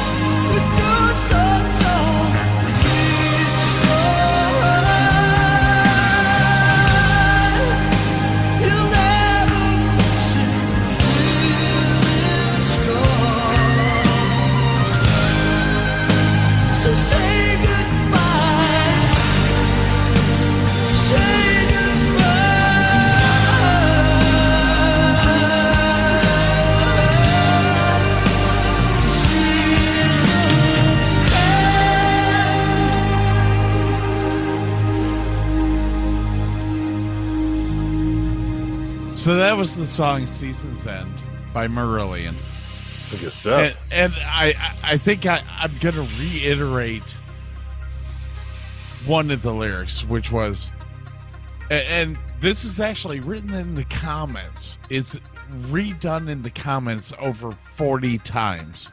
Getting close to season's end, I heard somebody say that it might never snow again in England. This was 40 years ago, and we're dealing with climate change now. yeah. Uh, you know, tell me who's smarter, the politicians or the musicians? hmm Uh, it- this has been one of my favorite bands for a majority of my life. Oh yeah. Uh, we know. I've I've made Burke listen to him. I've made Scott Tillman listen to him. I've made Bob Cavanaugh listen to him. Listen, man, it's a great band. It's a progressive rock band. They sing about things that are important to the world right now. Ten years ago, they came out with a song called Gaza, and think about this there's war in the Gaza Strip right now. That's, you know, I I live my life by Marillion. Al always have, always will. Then uh, if if we need, if they say we need to clean our clean our act up, then we should probably start listening to people. Bruce Springsteen, Marillion, Peter Gabriel. All of these guys are telling us to start looking at the shit that we're doing. Yeah. Love the background, brother. All right. Um I guess we're we're up to your number Five. Holy Yeah. f- holy hell. I'm going a little lighter than you.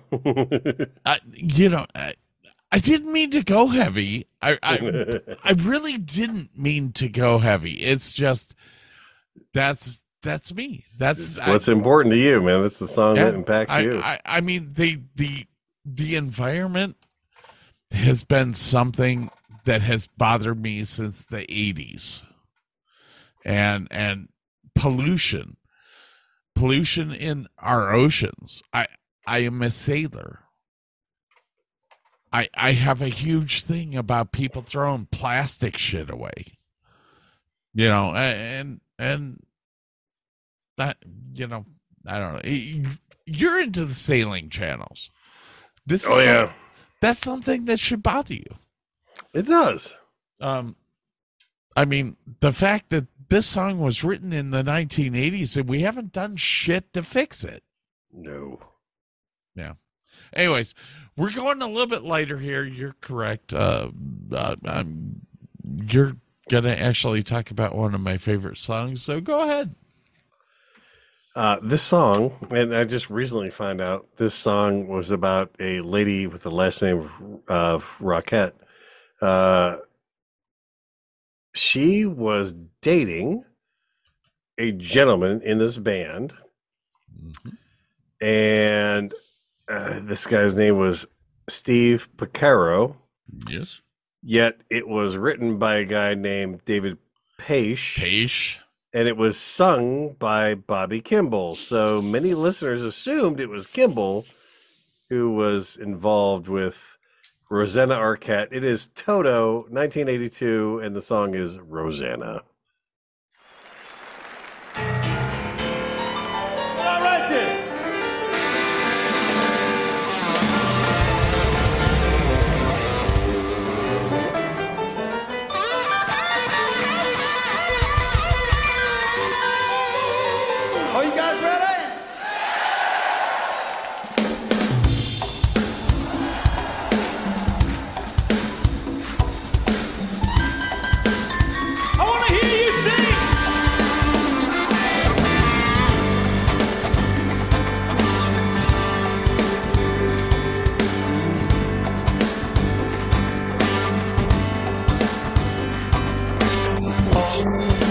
Steve Lukather's guitar. He's got two solos in this song, and they're both great.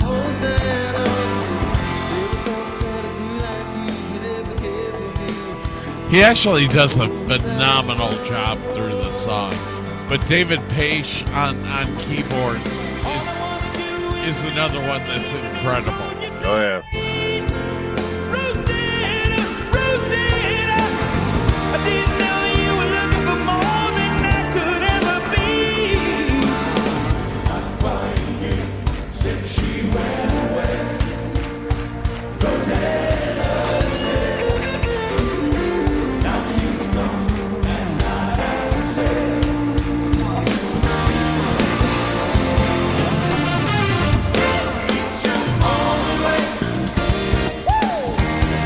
Those songs that like has the crescendo and the decrescendo, and it brings it back down, and then the crescendo, and yeah, it's just so good, man. But I I think almost every Toto song is that way.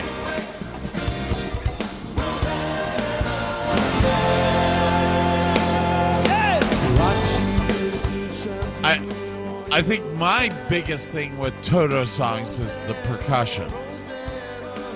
Uh, you not only have a drummer, but you have a percussion section, Mm-hmm. and the the build up between both of them is incredible.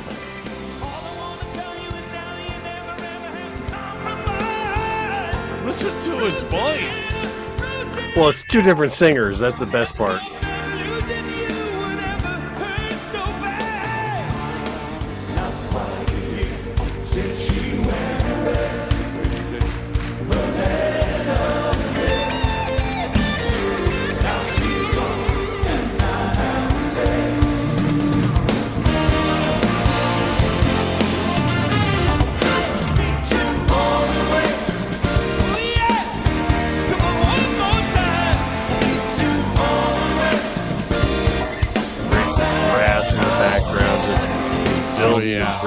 Down. Oh god, so good.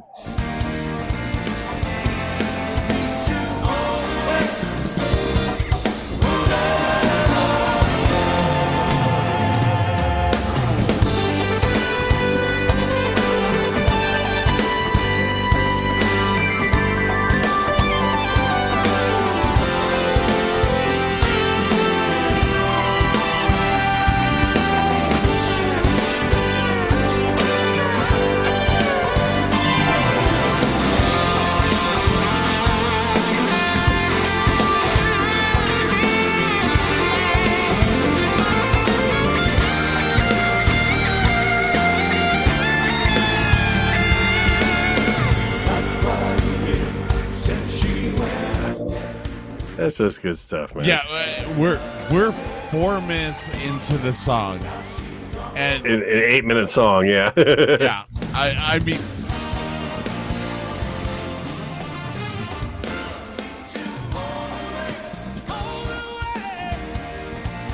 Four minutes into a song, and that entire audience is into this whole thing. It's like I love the, the, the I love Africa. This song just is just slightly better in my opinion. I just I love this song.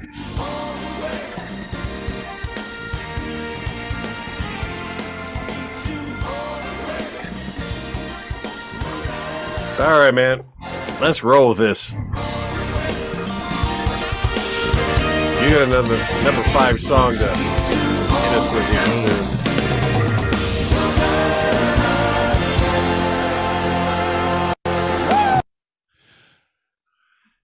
So good. Uh, yes, I have a number five song. Uh, it came out you out. can't play. Oh, yes, I can. Trust me. oh, okay, okay. Um, came out September 1986, and I do believe that both Burke and myself have this gentleman as probably the top artist ever.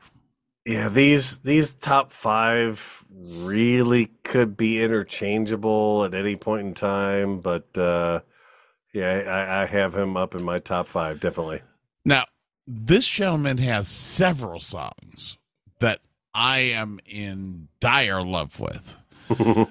um, but the song I'm about to play for you actually has multiple Grammy Award winning artists playing along with him. You got New World music in that. You've got oh yeah, Yeah.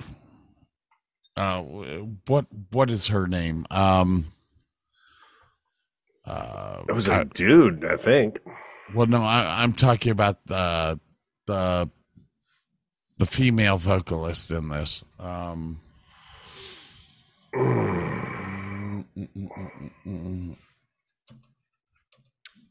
I it'll pop into me, but here, here, just take a listen.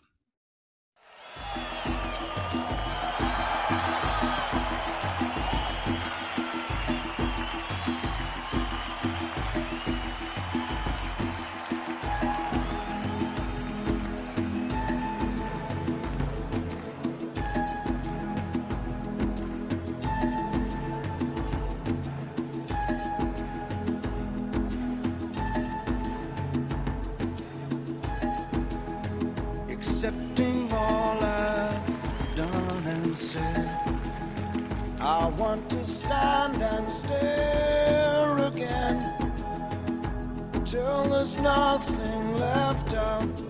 Oh, it remains there in your eyes. Whatever comes and goes.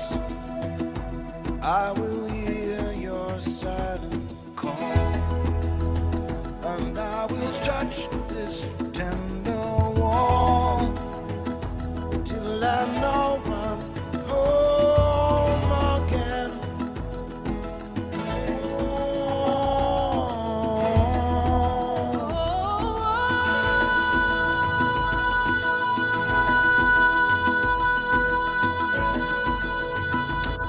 don't know who the lady is in the live version, but she is amazing.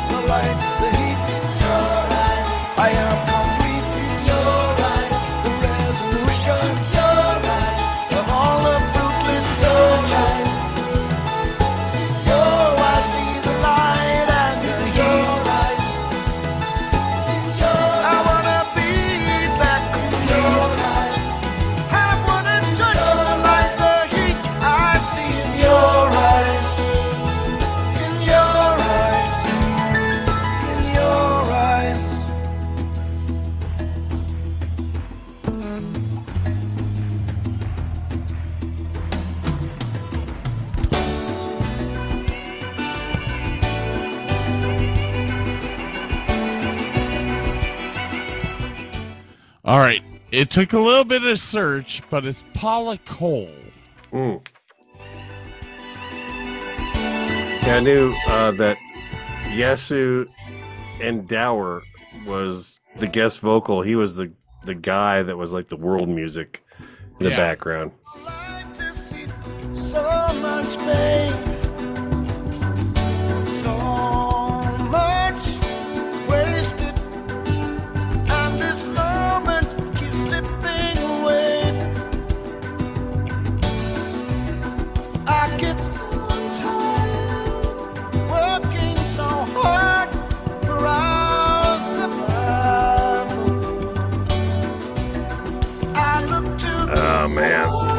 Such good music. I mean, it's just the orchestration is incredible. Paula Cole is to die for on backing vocals. Uh, the- I'm not going to get into the dancing. The production values with the dome over them when they start going into the song is incredible. That's, here's here's the thing. Um, Peter Gabriel is is a lot like Billy Joel. Uh, he's a lot like Kurt Reznor, Kurt Reznor, Al Green, um, this is uh, Lou. Rawls.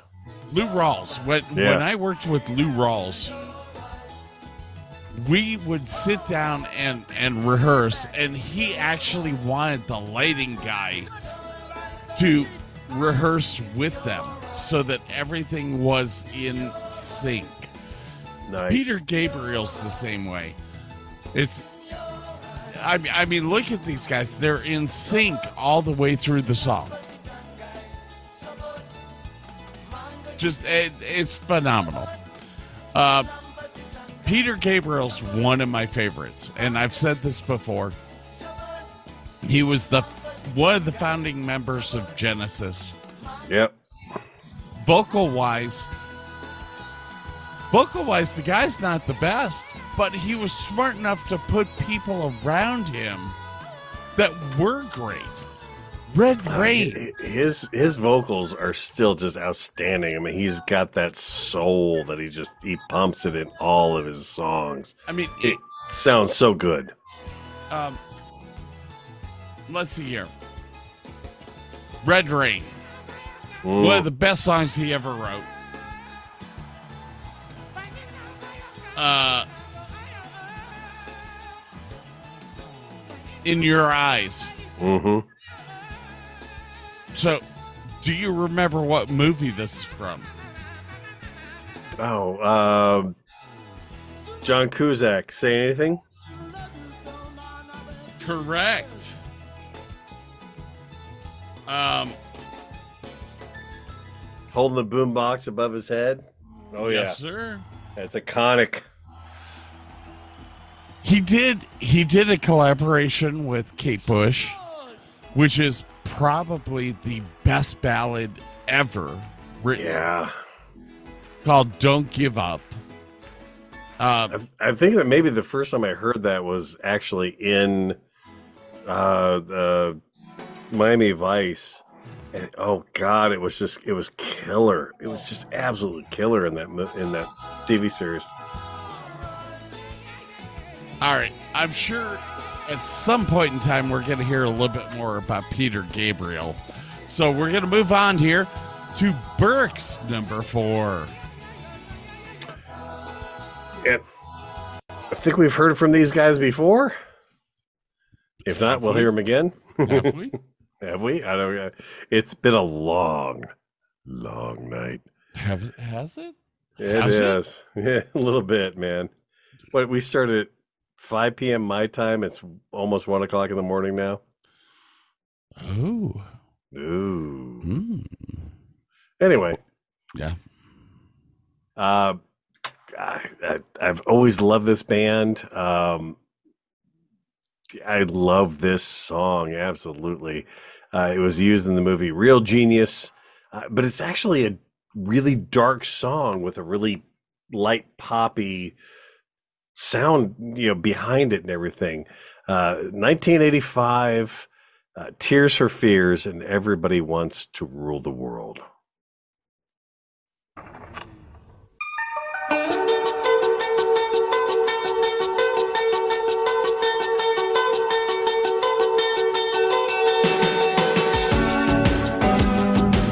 How you get such simple chords make such a beautiful song is beyond me. I, if there's nothing to it, but yet there's something to it. Yep.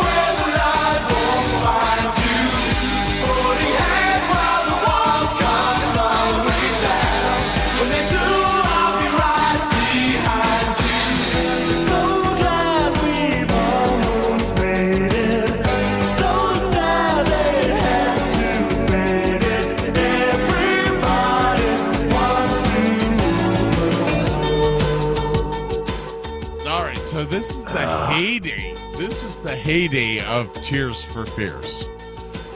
This is this is before anything that went big. Uh, they had Mad World before this, and that was about it.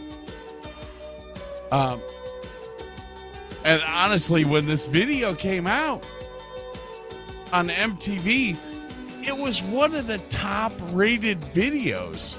For a long time. It's awfully silly. Uh, they're using three wheeler Yamahas for crying out loud. That that dates that video.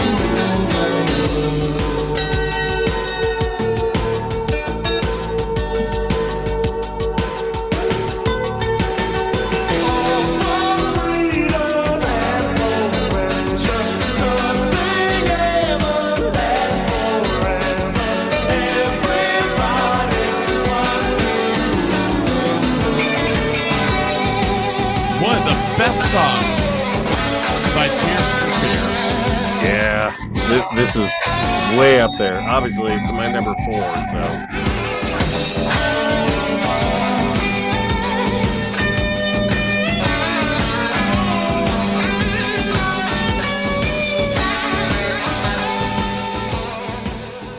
Yeah, it, it was one of the best songs by Tears for Fears. I I love I I love uh uh Woman in Chains, but this and Shout yeah, such good tunes. Oh my god. biggest songs of this band, uh, and and I love them to death. Uh, so gotta ask it. yeah, What's the timer on the wall say? fifty seconds. Sounds like it's time for a break because I gotta take a break. Brick Splatter is saying he's done. Yeah, yes, it is. All right, ladies and gentlemen, we're going to take a little break here. We'll be right back.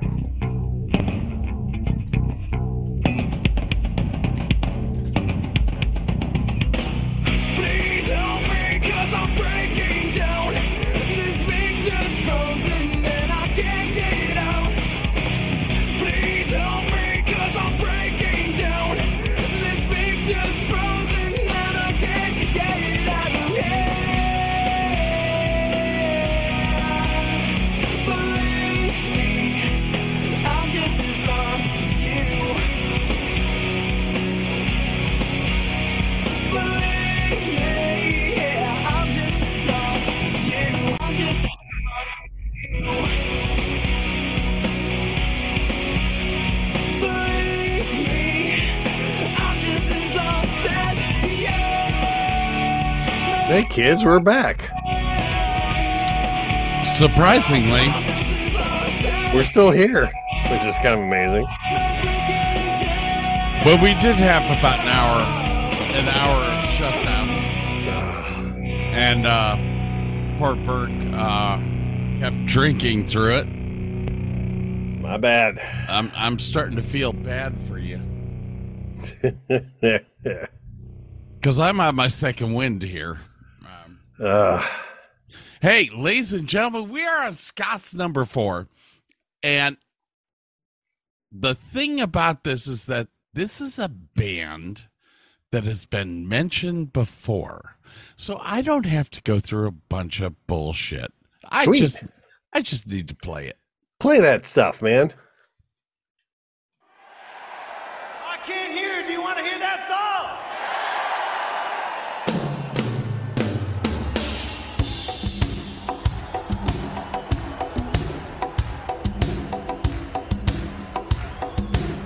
Got the same kind of vibe as In Your Eyes, man. That, that, that beat's very similar. Very close. But David Paich on that keyboard with that da-da-da-da.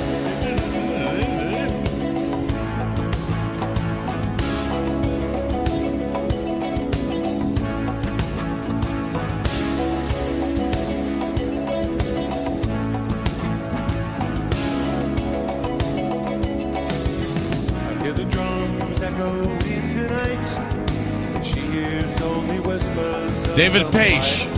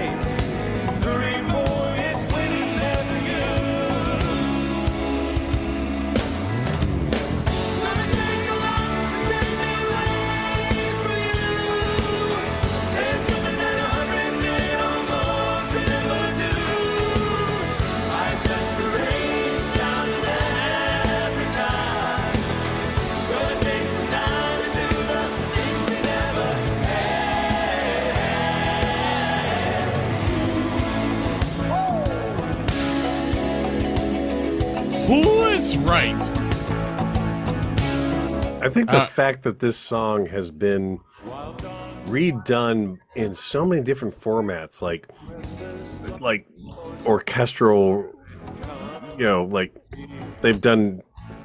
I can't even explain myself. I've heard a cappella groups do this Yeah. song. I've Yeah. heard, you know, twenty piece orchestras do this song. I've heard choirs do this song. It's just kind of a testament to like how good a piece of music it really is. Um, I, I have said this before, uh, many a times in bars around the country. This is the one band besides Marillion that I would go out and tour and not have to be paid. these guys could just give me a room, give me food, and I would be fine with that tour. Um, it- their music is so intricate and so much fun. I mean, it's separated into different different sections so well that it's it's probably one of the funnest shows to light because because there's so much intricacy in the songs and uh, uh yeah it's it's just one of the bands that I've always wanted to work for and have never had the chance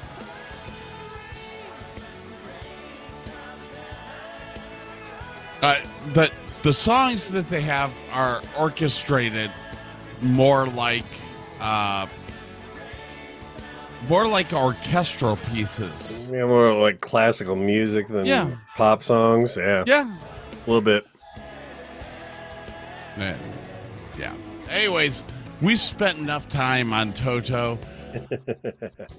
if I go out on tour with them, I will let you all know. that you will not be getting paid. Yeah, I would. Yeah. Yeah.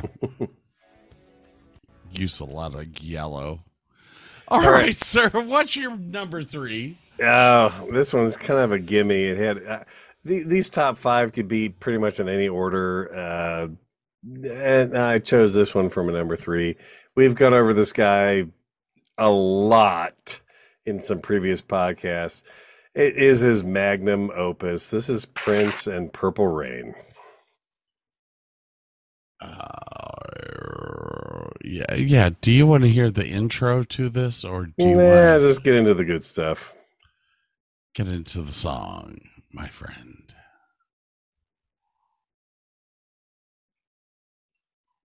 Take a point. I, I think I, I picked it. I just have to pl- pl- pl- pl- pl- pl- pl- play. Hit the, hit the button. Wow, good hitting button points. Thank you. Playing with my penis.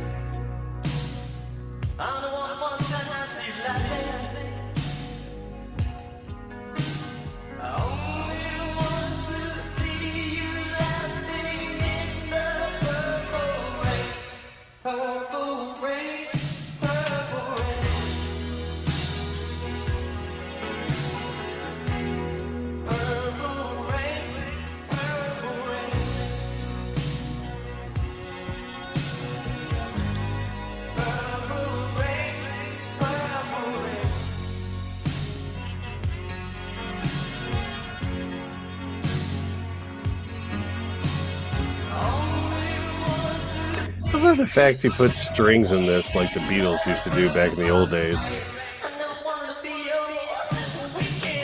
Would you consider this his opus?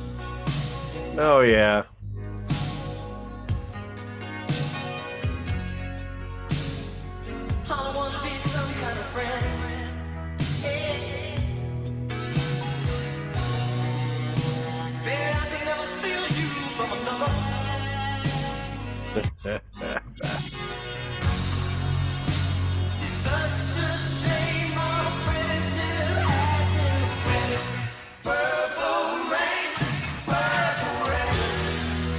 Such a slow build, man.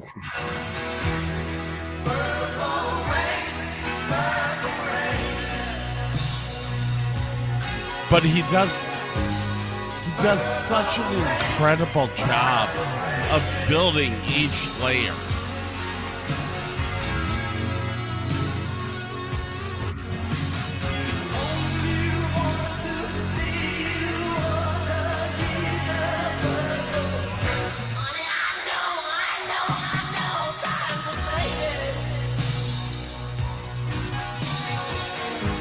We can listen to this whole damn song. We need to we need to move, man. we did a whole show on this.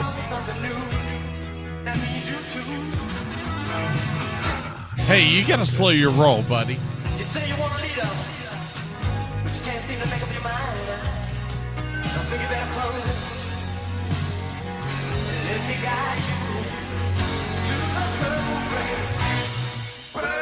Because you're almost to the best guitar solo.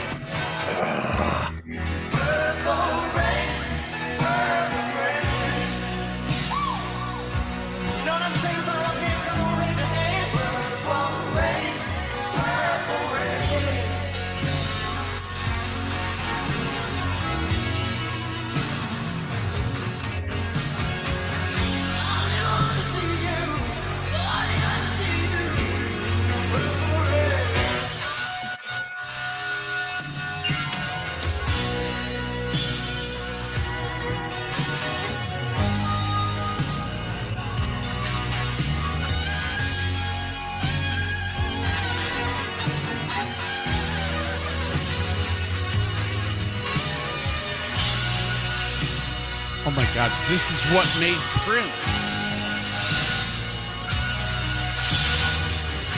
He doesn't even hurry this solo. He just rolls into it and builds and ah, oh, god damn. Oh god.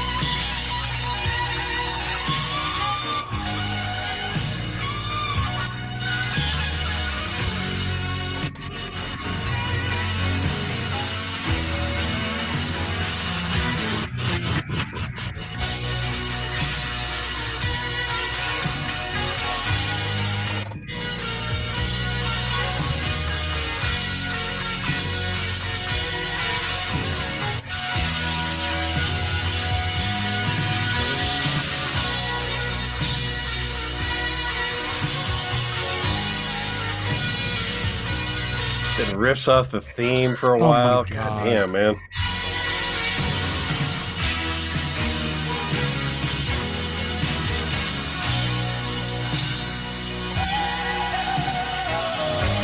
He just makes me want to be a promoter.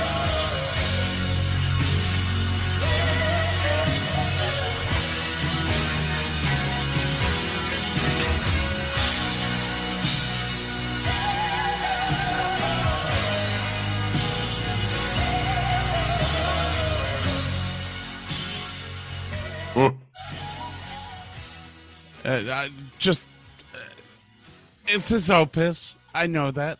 It's it's it's his Beethoven's fifth. Dude, that has to be the most incredible song to come out of the 80s.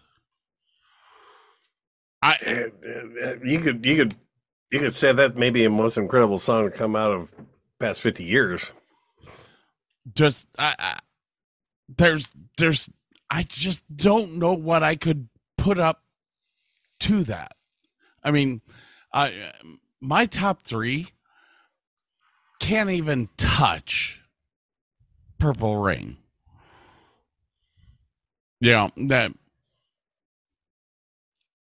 Will we ever see a Prince again? Somebody like Prince? Shit, who knows, man? I mean, there's there's always a bigger fish in the sea, but are we going to be around to see it? That's the question. Uh, I don't know. Hey, we've uh, we're on my number three now. Uh, All right, man. Sorry, Prince. Bye bye. Um, we've already talked about this band once. yes, yes. Uh, we are coming from the album Strangeways Here We Come by the Smiths, brought to you in September of 1987. Yes, the year I graduated high school. I shouldn't say that out loud. Yeah, just fuck it. Play the song.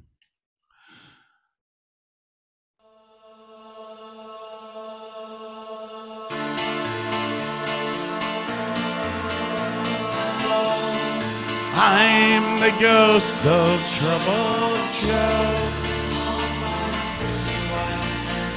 Some 18 months ago, Hey, they're mods. That's awesome. time zone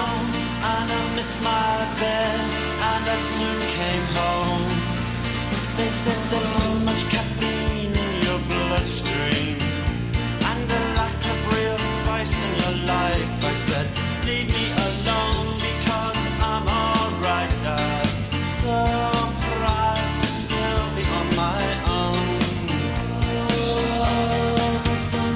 If you brighten this song up and speed it up, it is uh, "Welcome to the House of Fun" by Madness. Really?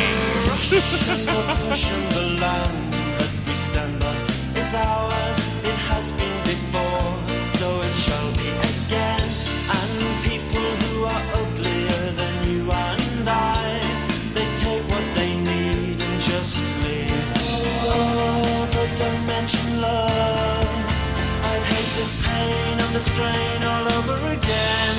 And the pushing the land we stand on ours.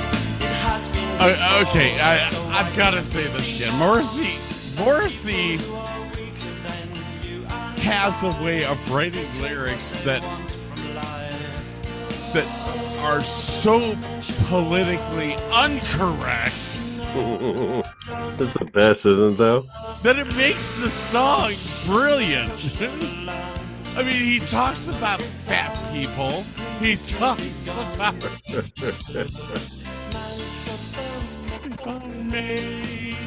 Oh, fuck me, fuck me, fuck me.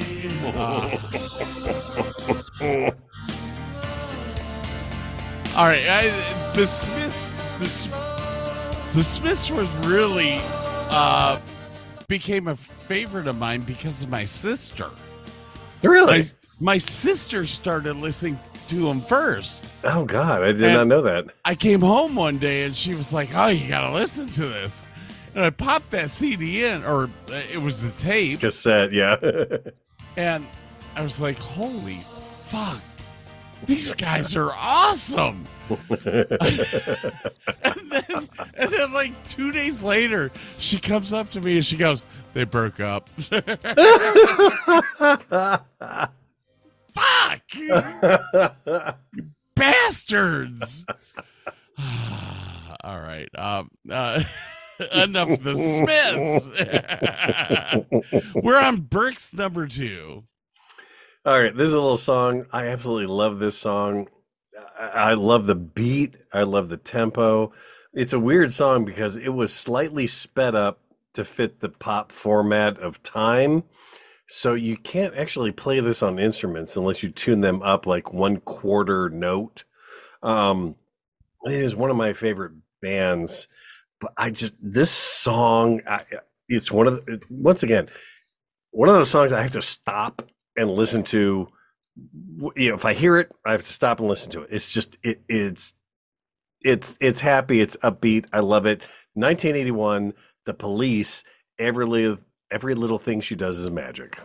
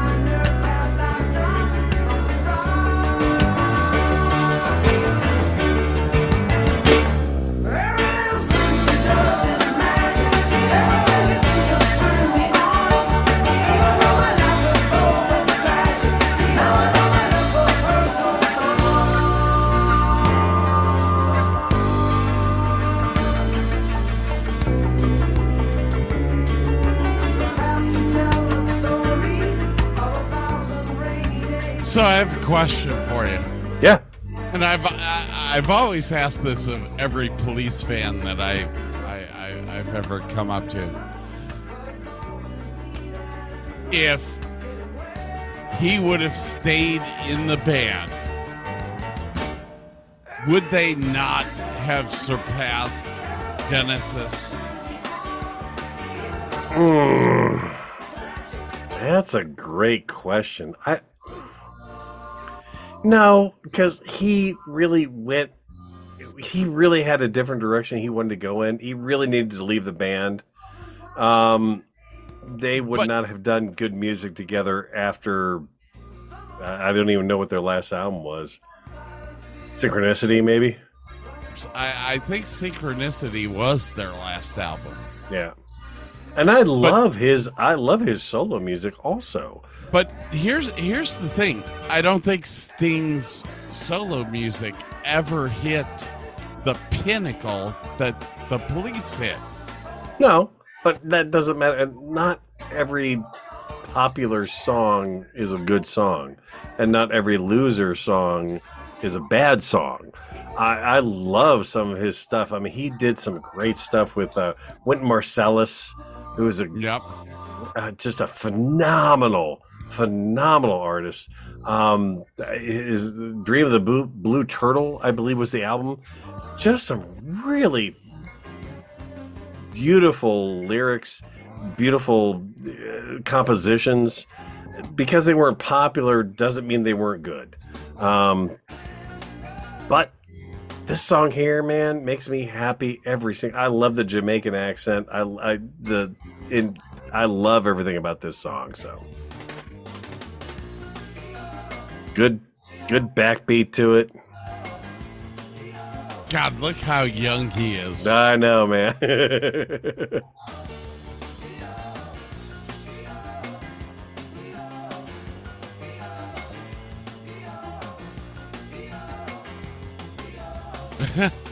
Okay. and they So- were at the they were at the part of the career that they didn't care, which was awesome.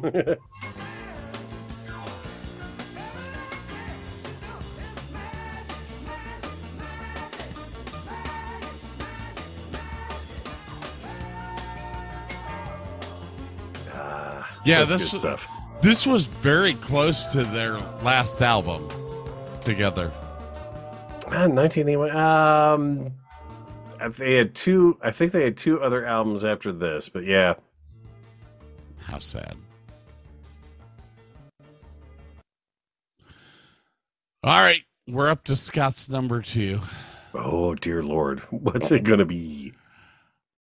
They were just inducted into the Rock and Roll Hall of Fame a couple of years ago. Ooh, Ooh, yes. He is originally from England. He is what we would call a semi punk. Mm, okay. This album was called Kiss Me, Kiss Me, Kiss Me, and it was released in October 1987. Ladies and gentlemen, The Cure with Just Like Heaven.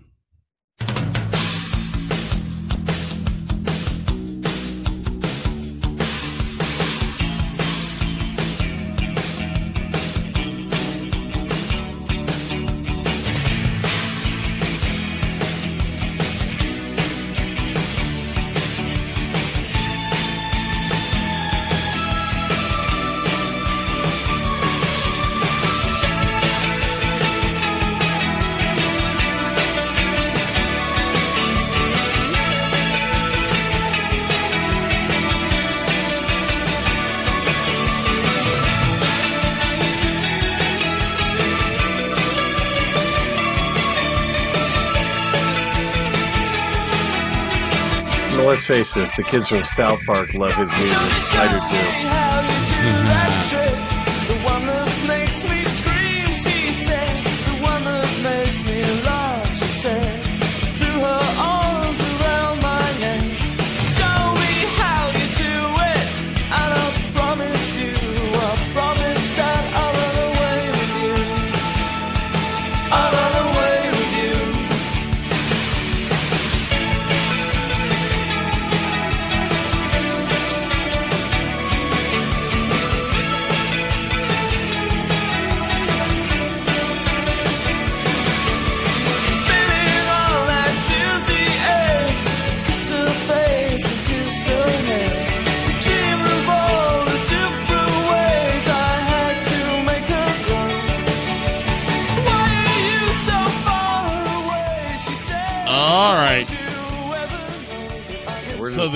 listening to good music at this point. The Cure was founded in 1978 really? by Robert Smith, who That was was the lead singer.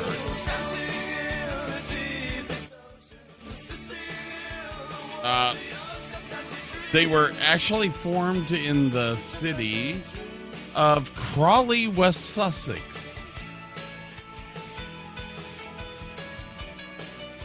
Robert Smith is the only member who has been a part of The Cure since the beginning.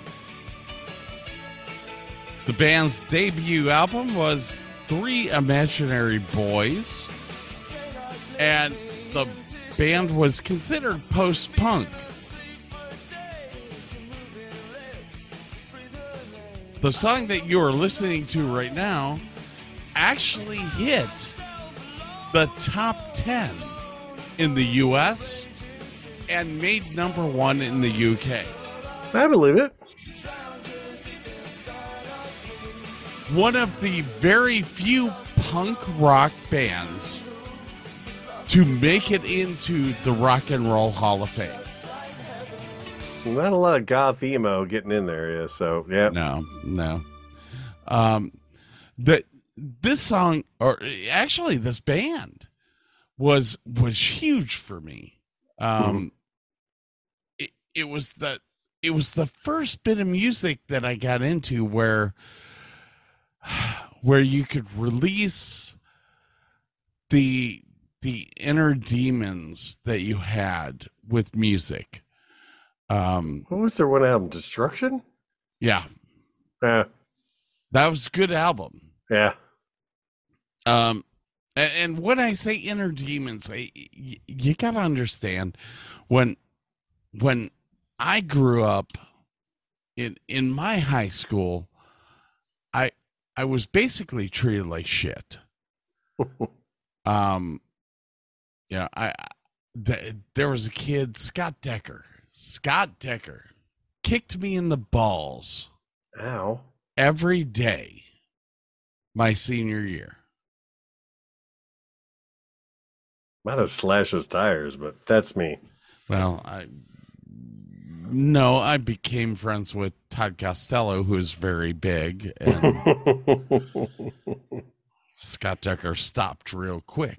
I Oh, you mean, were friends with Rozak back then? no, Rosak. I I didn't meet Rosak until uh, I think that was my sophomore year in college. Oh, okay. Um, I didn't meet him until until uh, uh, Catholic camp. Um, yeah, we met at church camp. Yeah, good times. good, good times. Real good times. Come on out to camp and let me play with you, my friend. So, uh, but yeah. but you know, uh, like I was saying, high school sucked for me. Um, I went through a lot of shit, and I I kind of realize now after the the Navy and all that stuff, I didn't need to to go through that. Um, I I really should have stuck up for myself, but I I was I was in this I was in this frame and mindset that violence was wrong. And I felt that there was a different way to get through it. Um I must have got lucky in high school because I really didn't care what anyone thought of me. And Well, I just enjoyed myself. I had I had a great I knew that high school was probably the best time of my life and I just enjoyed it. well the difference is that you were five five inches taller than me. Uh, I was a short little shit. I when I started high school, I was a fat, short, bad haircut kid, but I still had fun. I don't know, maybe maybe growing up in Medina was was just a shitty Yeah. way to grow up. Could be. I, I don't know. Uh, junior high school, let's see, seventh, what's junior high school was seventh and 8th So Mhm. it was eighth grade. I literally was knocked out by Brad Doherty by him slamming my head into a locker. And Ooh. I still have a bump on the on my forehead here from that. Damn. Um, dude, I Glenn, no, it wasn't Glenn Brandt, somebody else. I I had a moped, and somebody hated me so much that he s- threw a fucking stick through my front tire as I was driving at 25 miles an hour Yeah, it's gonna hurt. caused me to flip my moped. Um, landed face first. Didn't go to school for a week because my face was ground down on the ground. Yeah, A little meat crayon. Yep. yeah, a little bit of a meat crayon there. But you know what? Hey, here's the thing. I I went in the Navy. I'm a totally different person now. Any of them motherfuckers want to come play with me now? Come on down. You will not survive. like that. Anyways, on that note.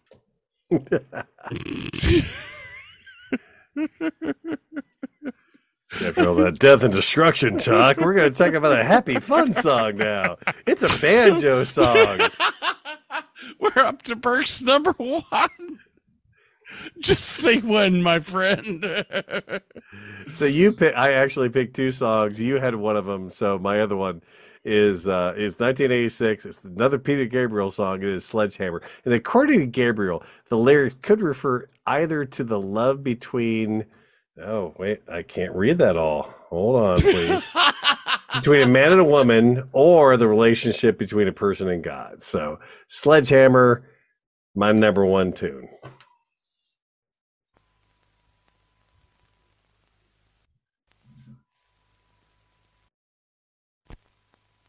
Long intro. How fucking long is this? Way too long.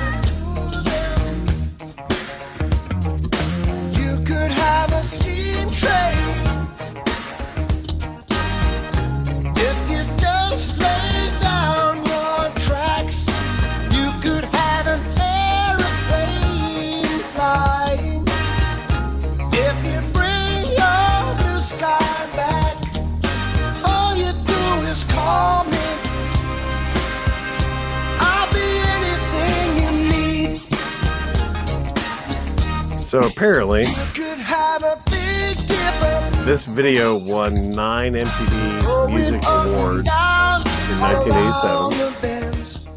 It won the Best, Best British Video Award in 1987. And it was nominated for three Grammy Awards for Best Male Rock Vocal Performance, Record of the Year, and Song of the Year. So it's a big deal, man. This was a big, big song back in the day, man.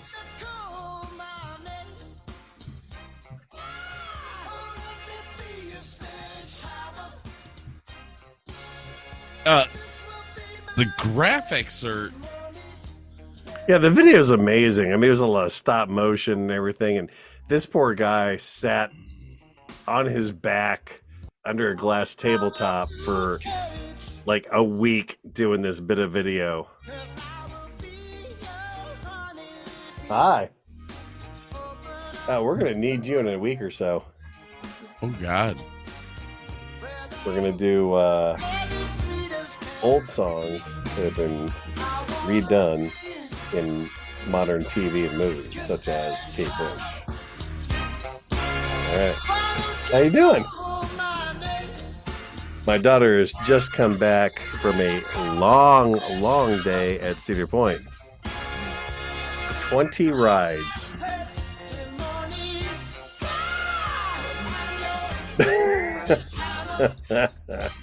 but you're not sunburned, so. You get a little sun, but not bad.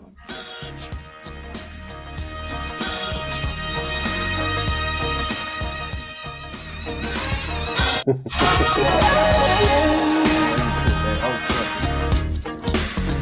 oh, that's a bruise.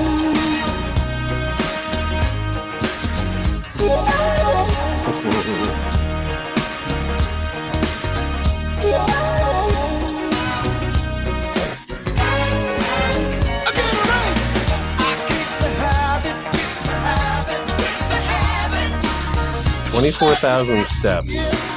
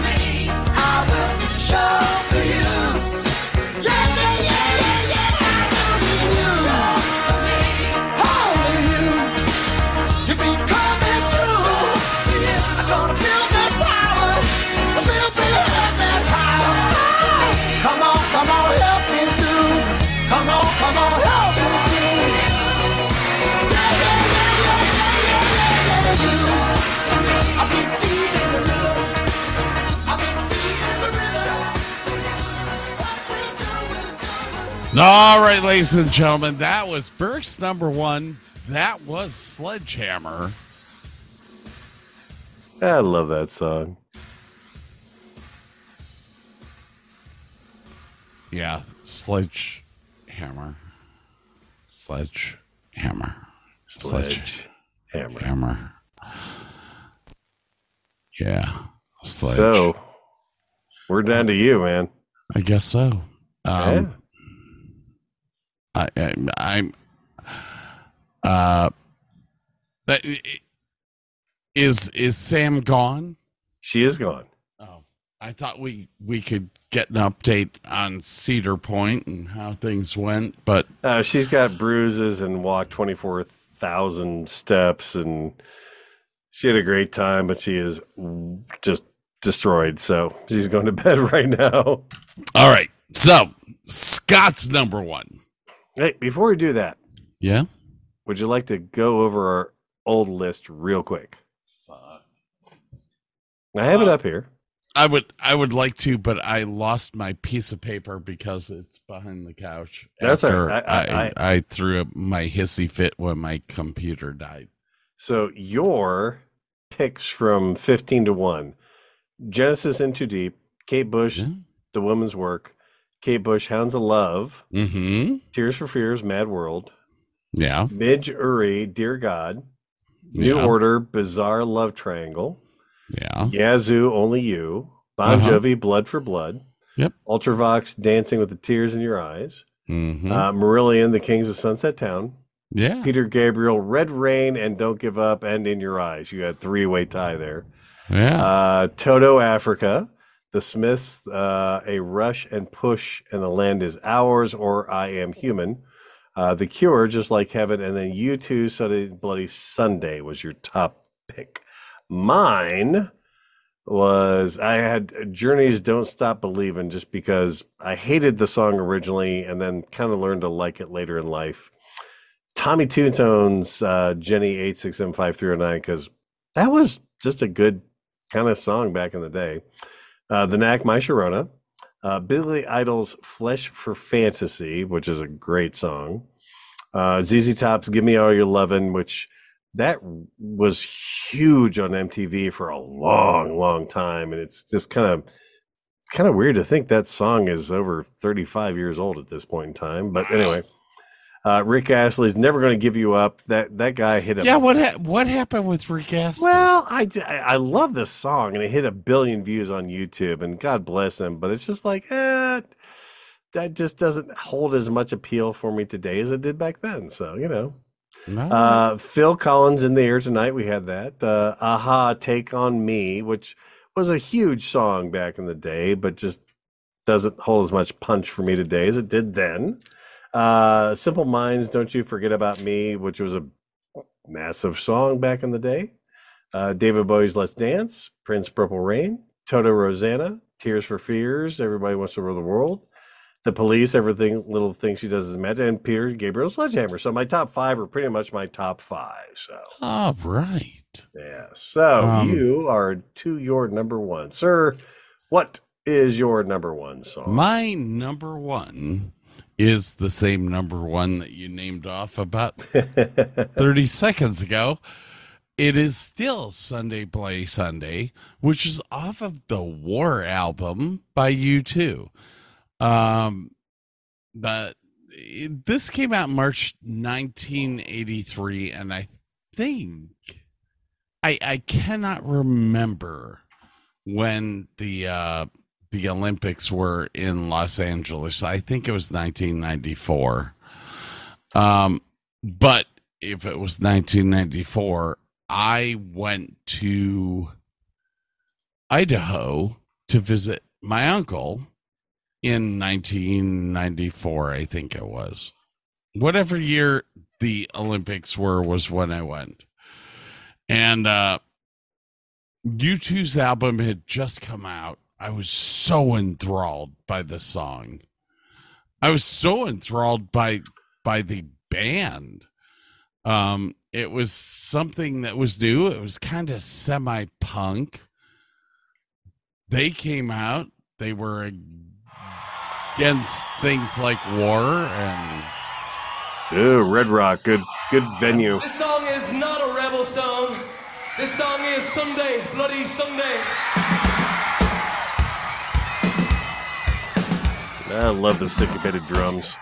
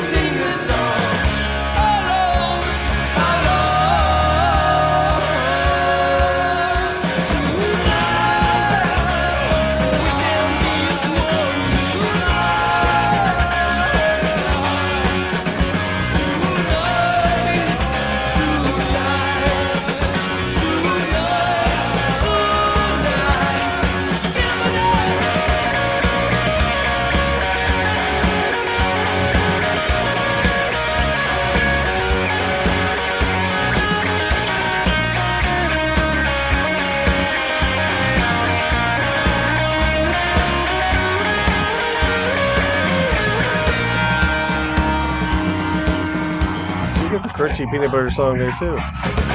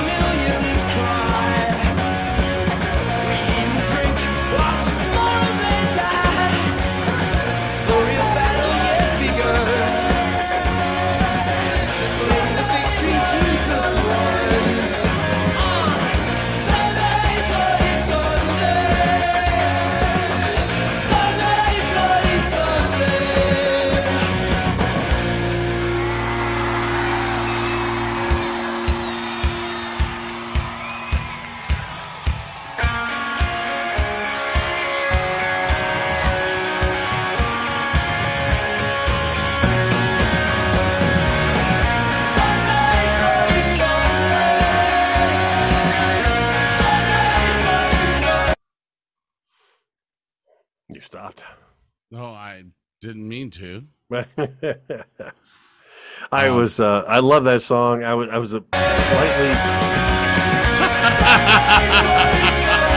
bigger fan of Gloria, but that's a good song.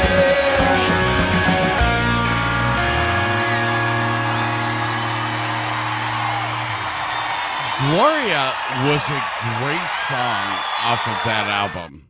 Um, the, there were a lot of good songs off, the, off Oh, of yeah. the entire War album was great. Oh yeah. Um, I I have nothing to to actually sit back and go, "Hey, it sucked." Um, I I mean, I grew up with with with the U2 thing. Um, I I became a huge fan in 1984, and I don't think I stopped being a fan of them until probably 1992 when I became the the Marillion fan. Um, and I never stopped being a fan, but Marillion kind of became your something. your focus. Yeah, yeah.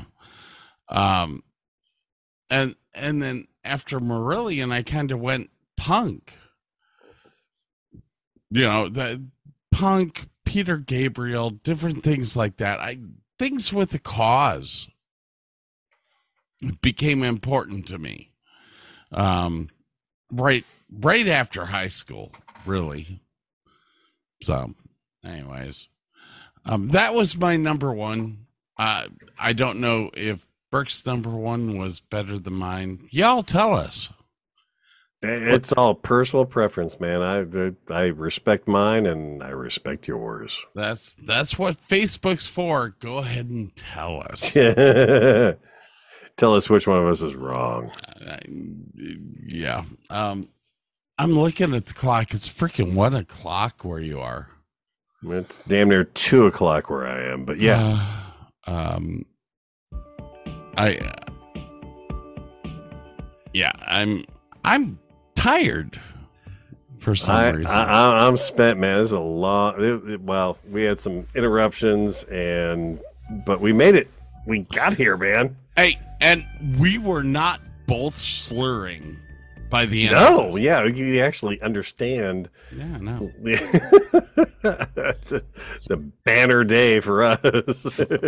Hell, man. Does this mean I have to start drinking water every time with our show? And now just pop. It's all right, man.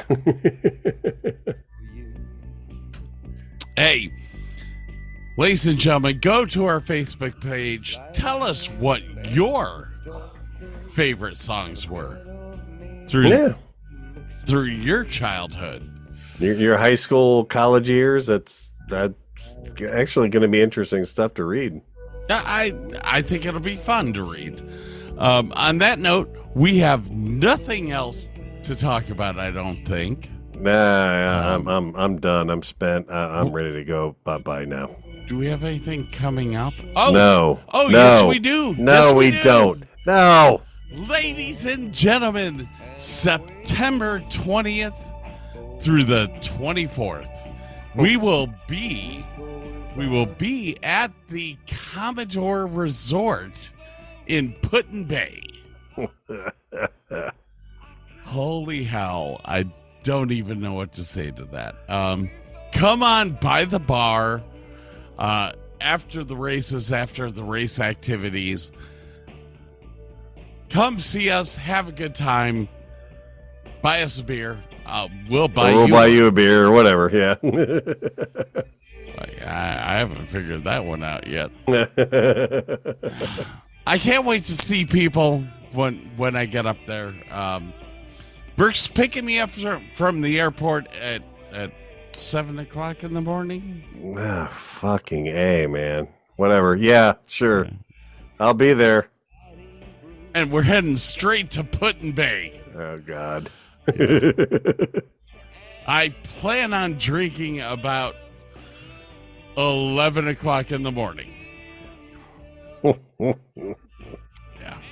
Yeah, that's right. All right, All right, I- kids. I, have had a long night. Um, I've had a long day at work. I've had enough. Have you had enough, Burke? I'm done. I'm spent. I'm toast. Burke's I'm crispy face. crittered. Burke's I, face. I can't right even now- look up, man. I was like, I have slits for eyes. I can't even look at the camera. I'm like, uh, it's bad. It's bad. It's bad. Oh, we gotta do this shit more often. All right, ladies and gentlemen. Um, on that note, from Burke myself, please go to the website davisanddavisshow.com. Check out our Facebook page and some Instagram posts, hopefully. And other than that, I'm yeah, fuck it, I'm going to bed. Good night, everyone. Have a good one.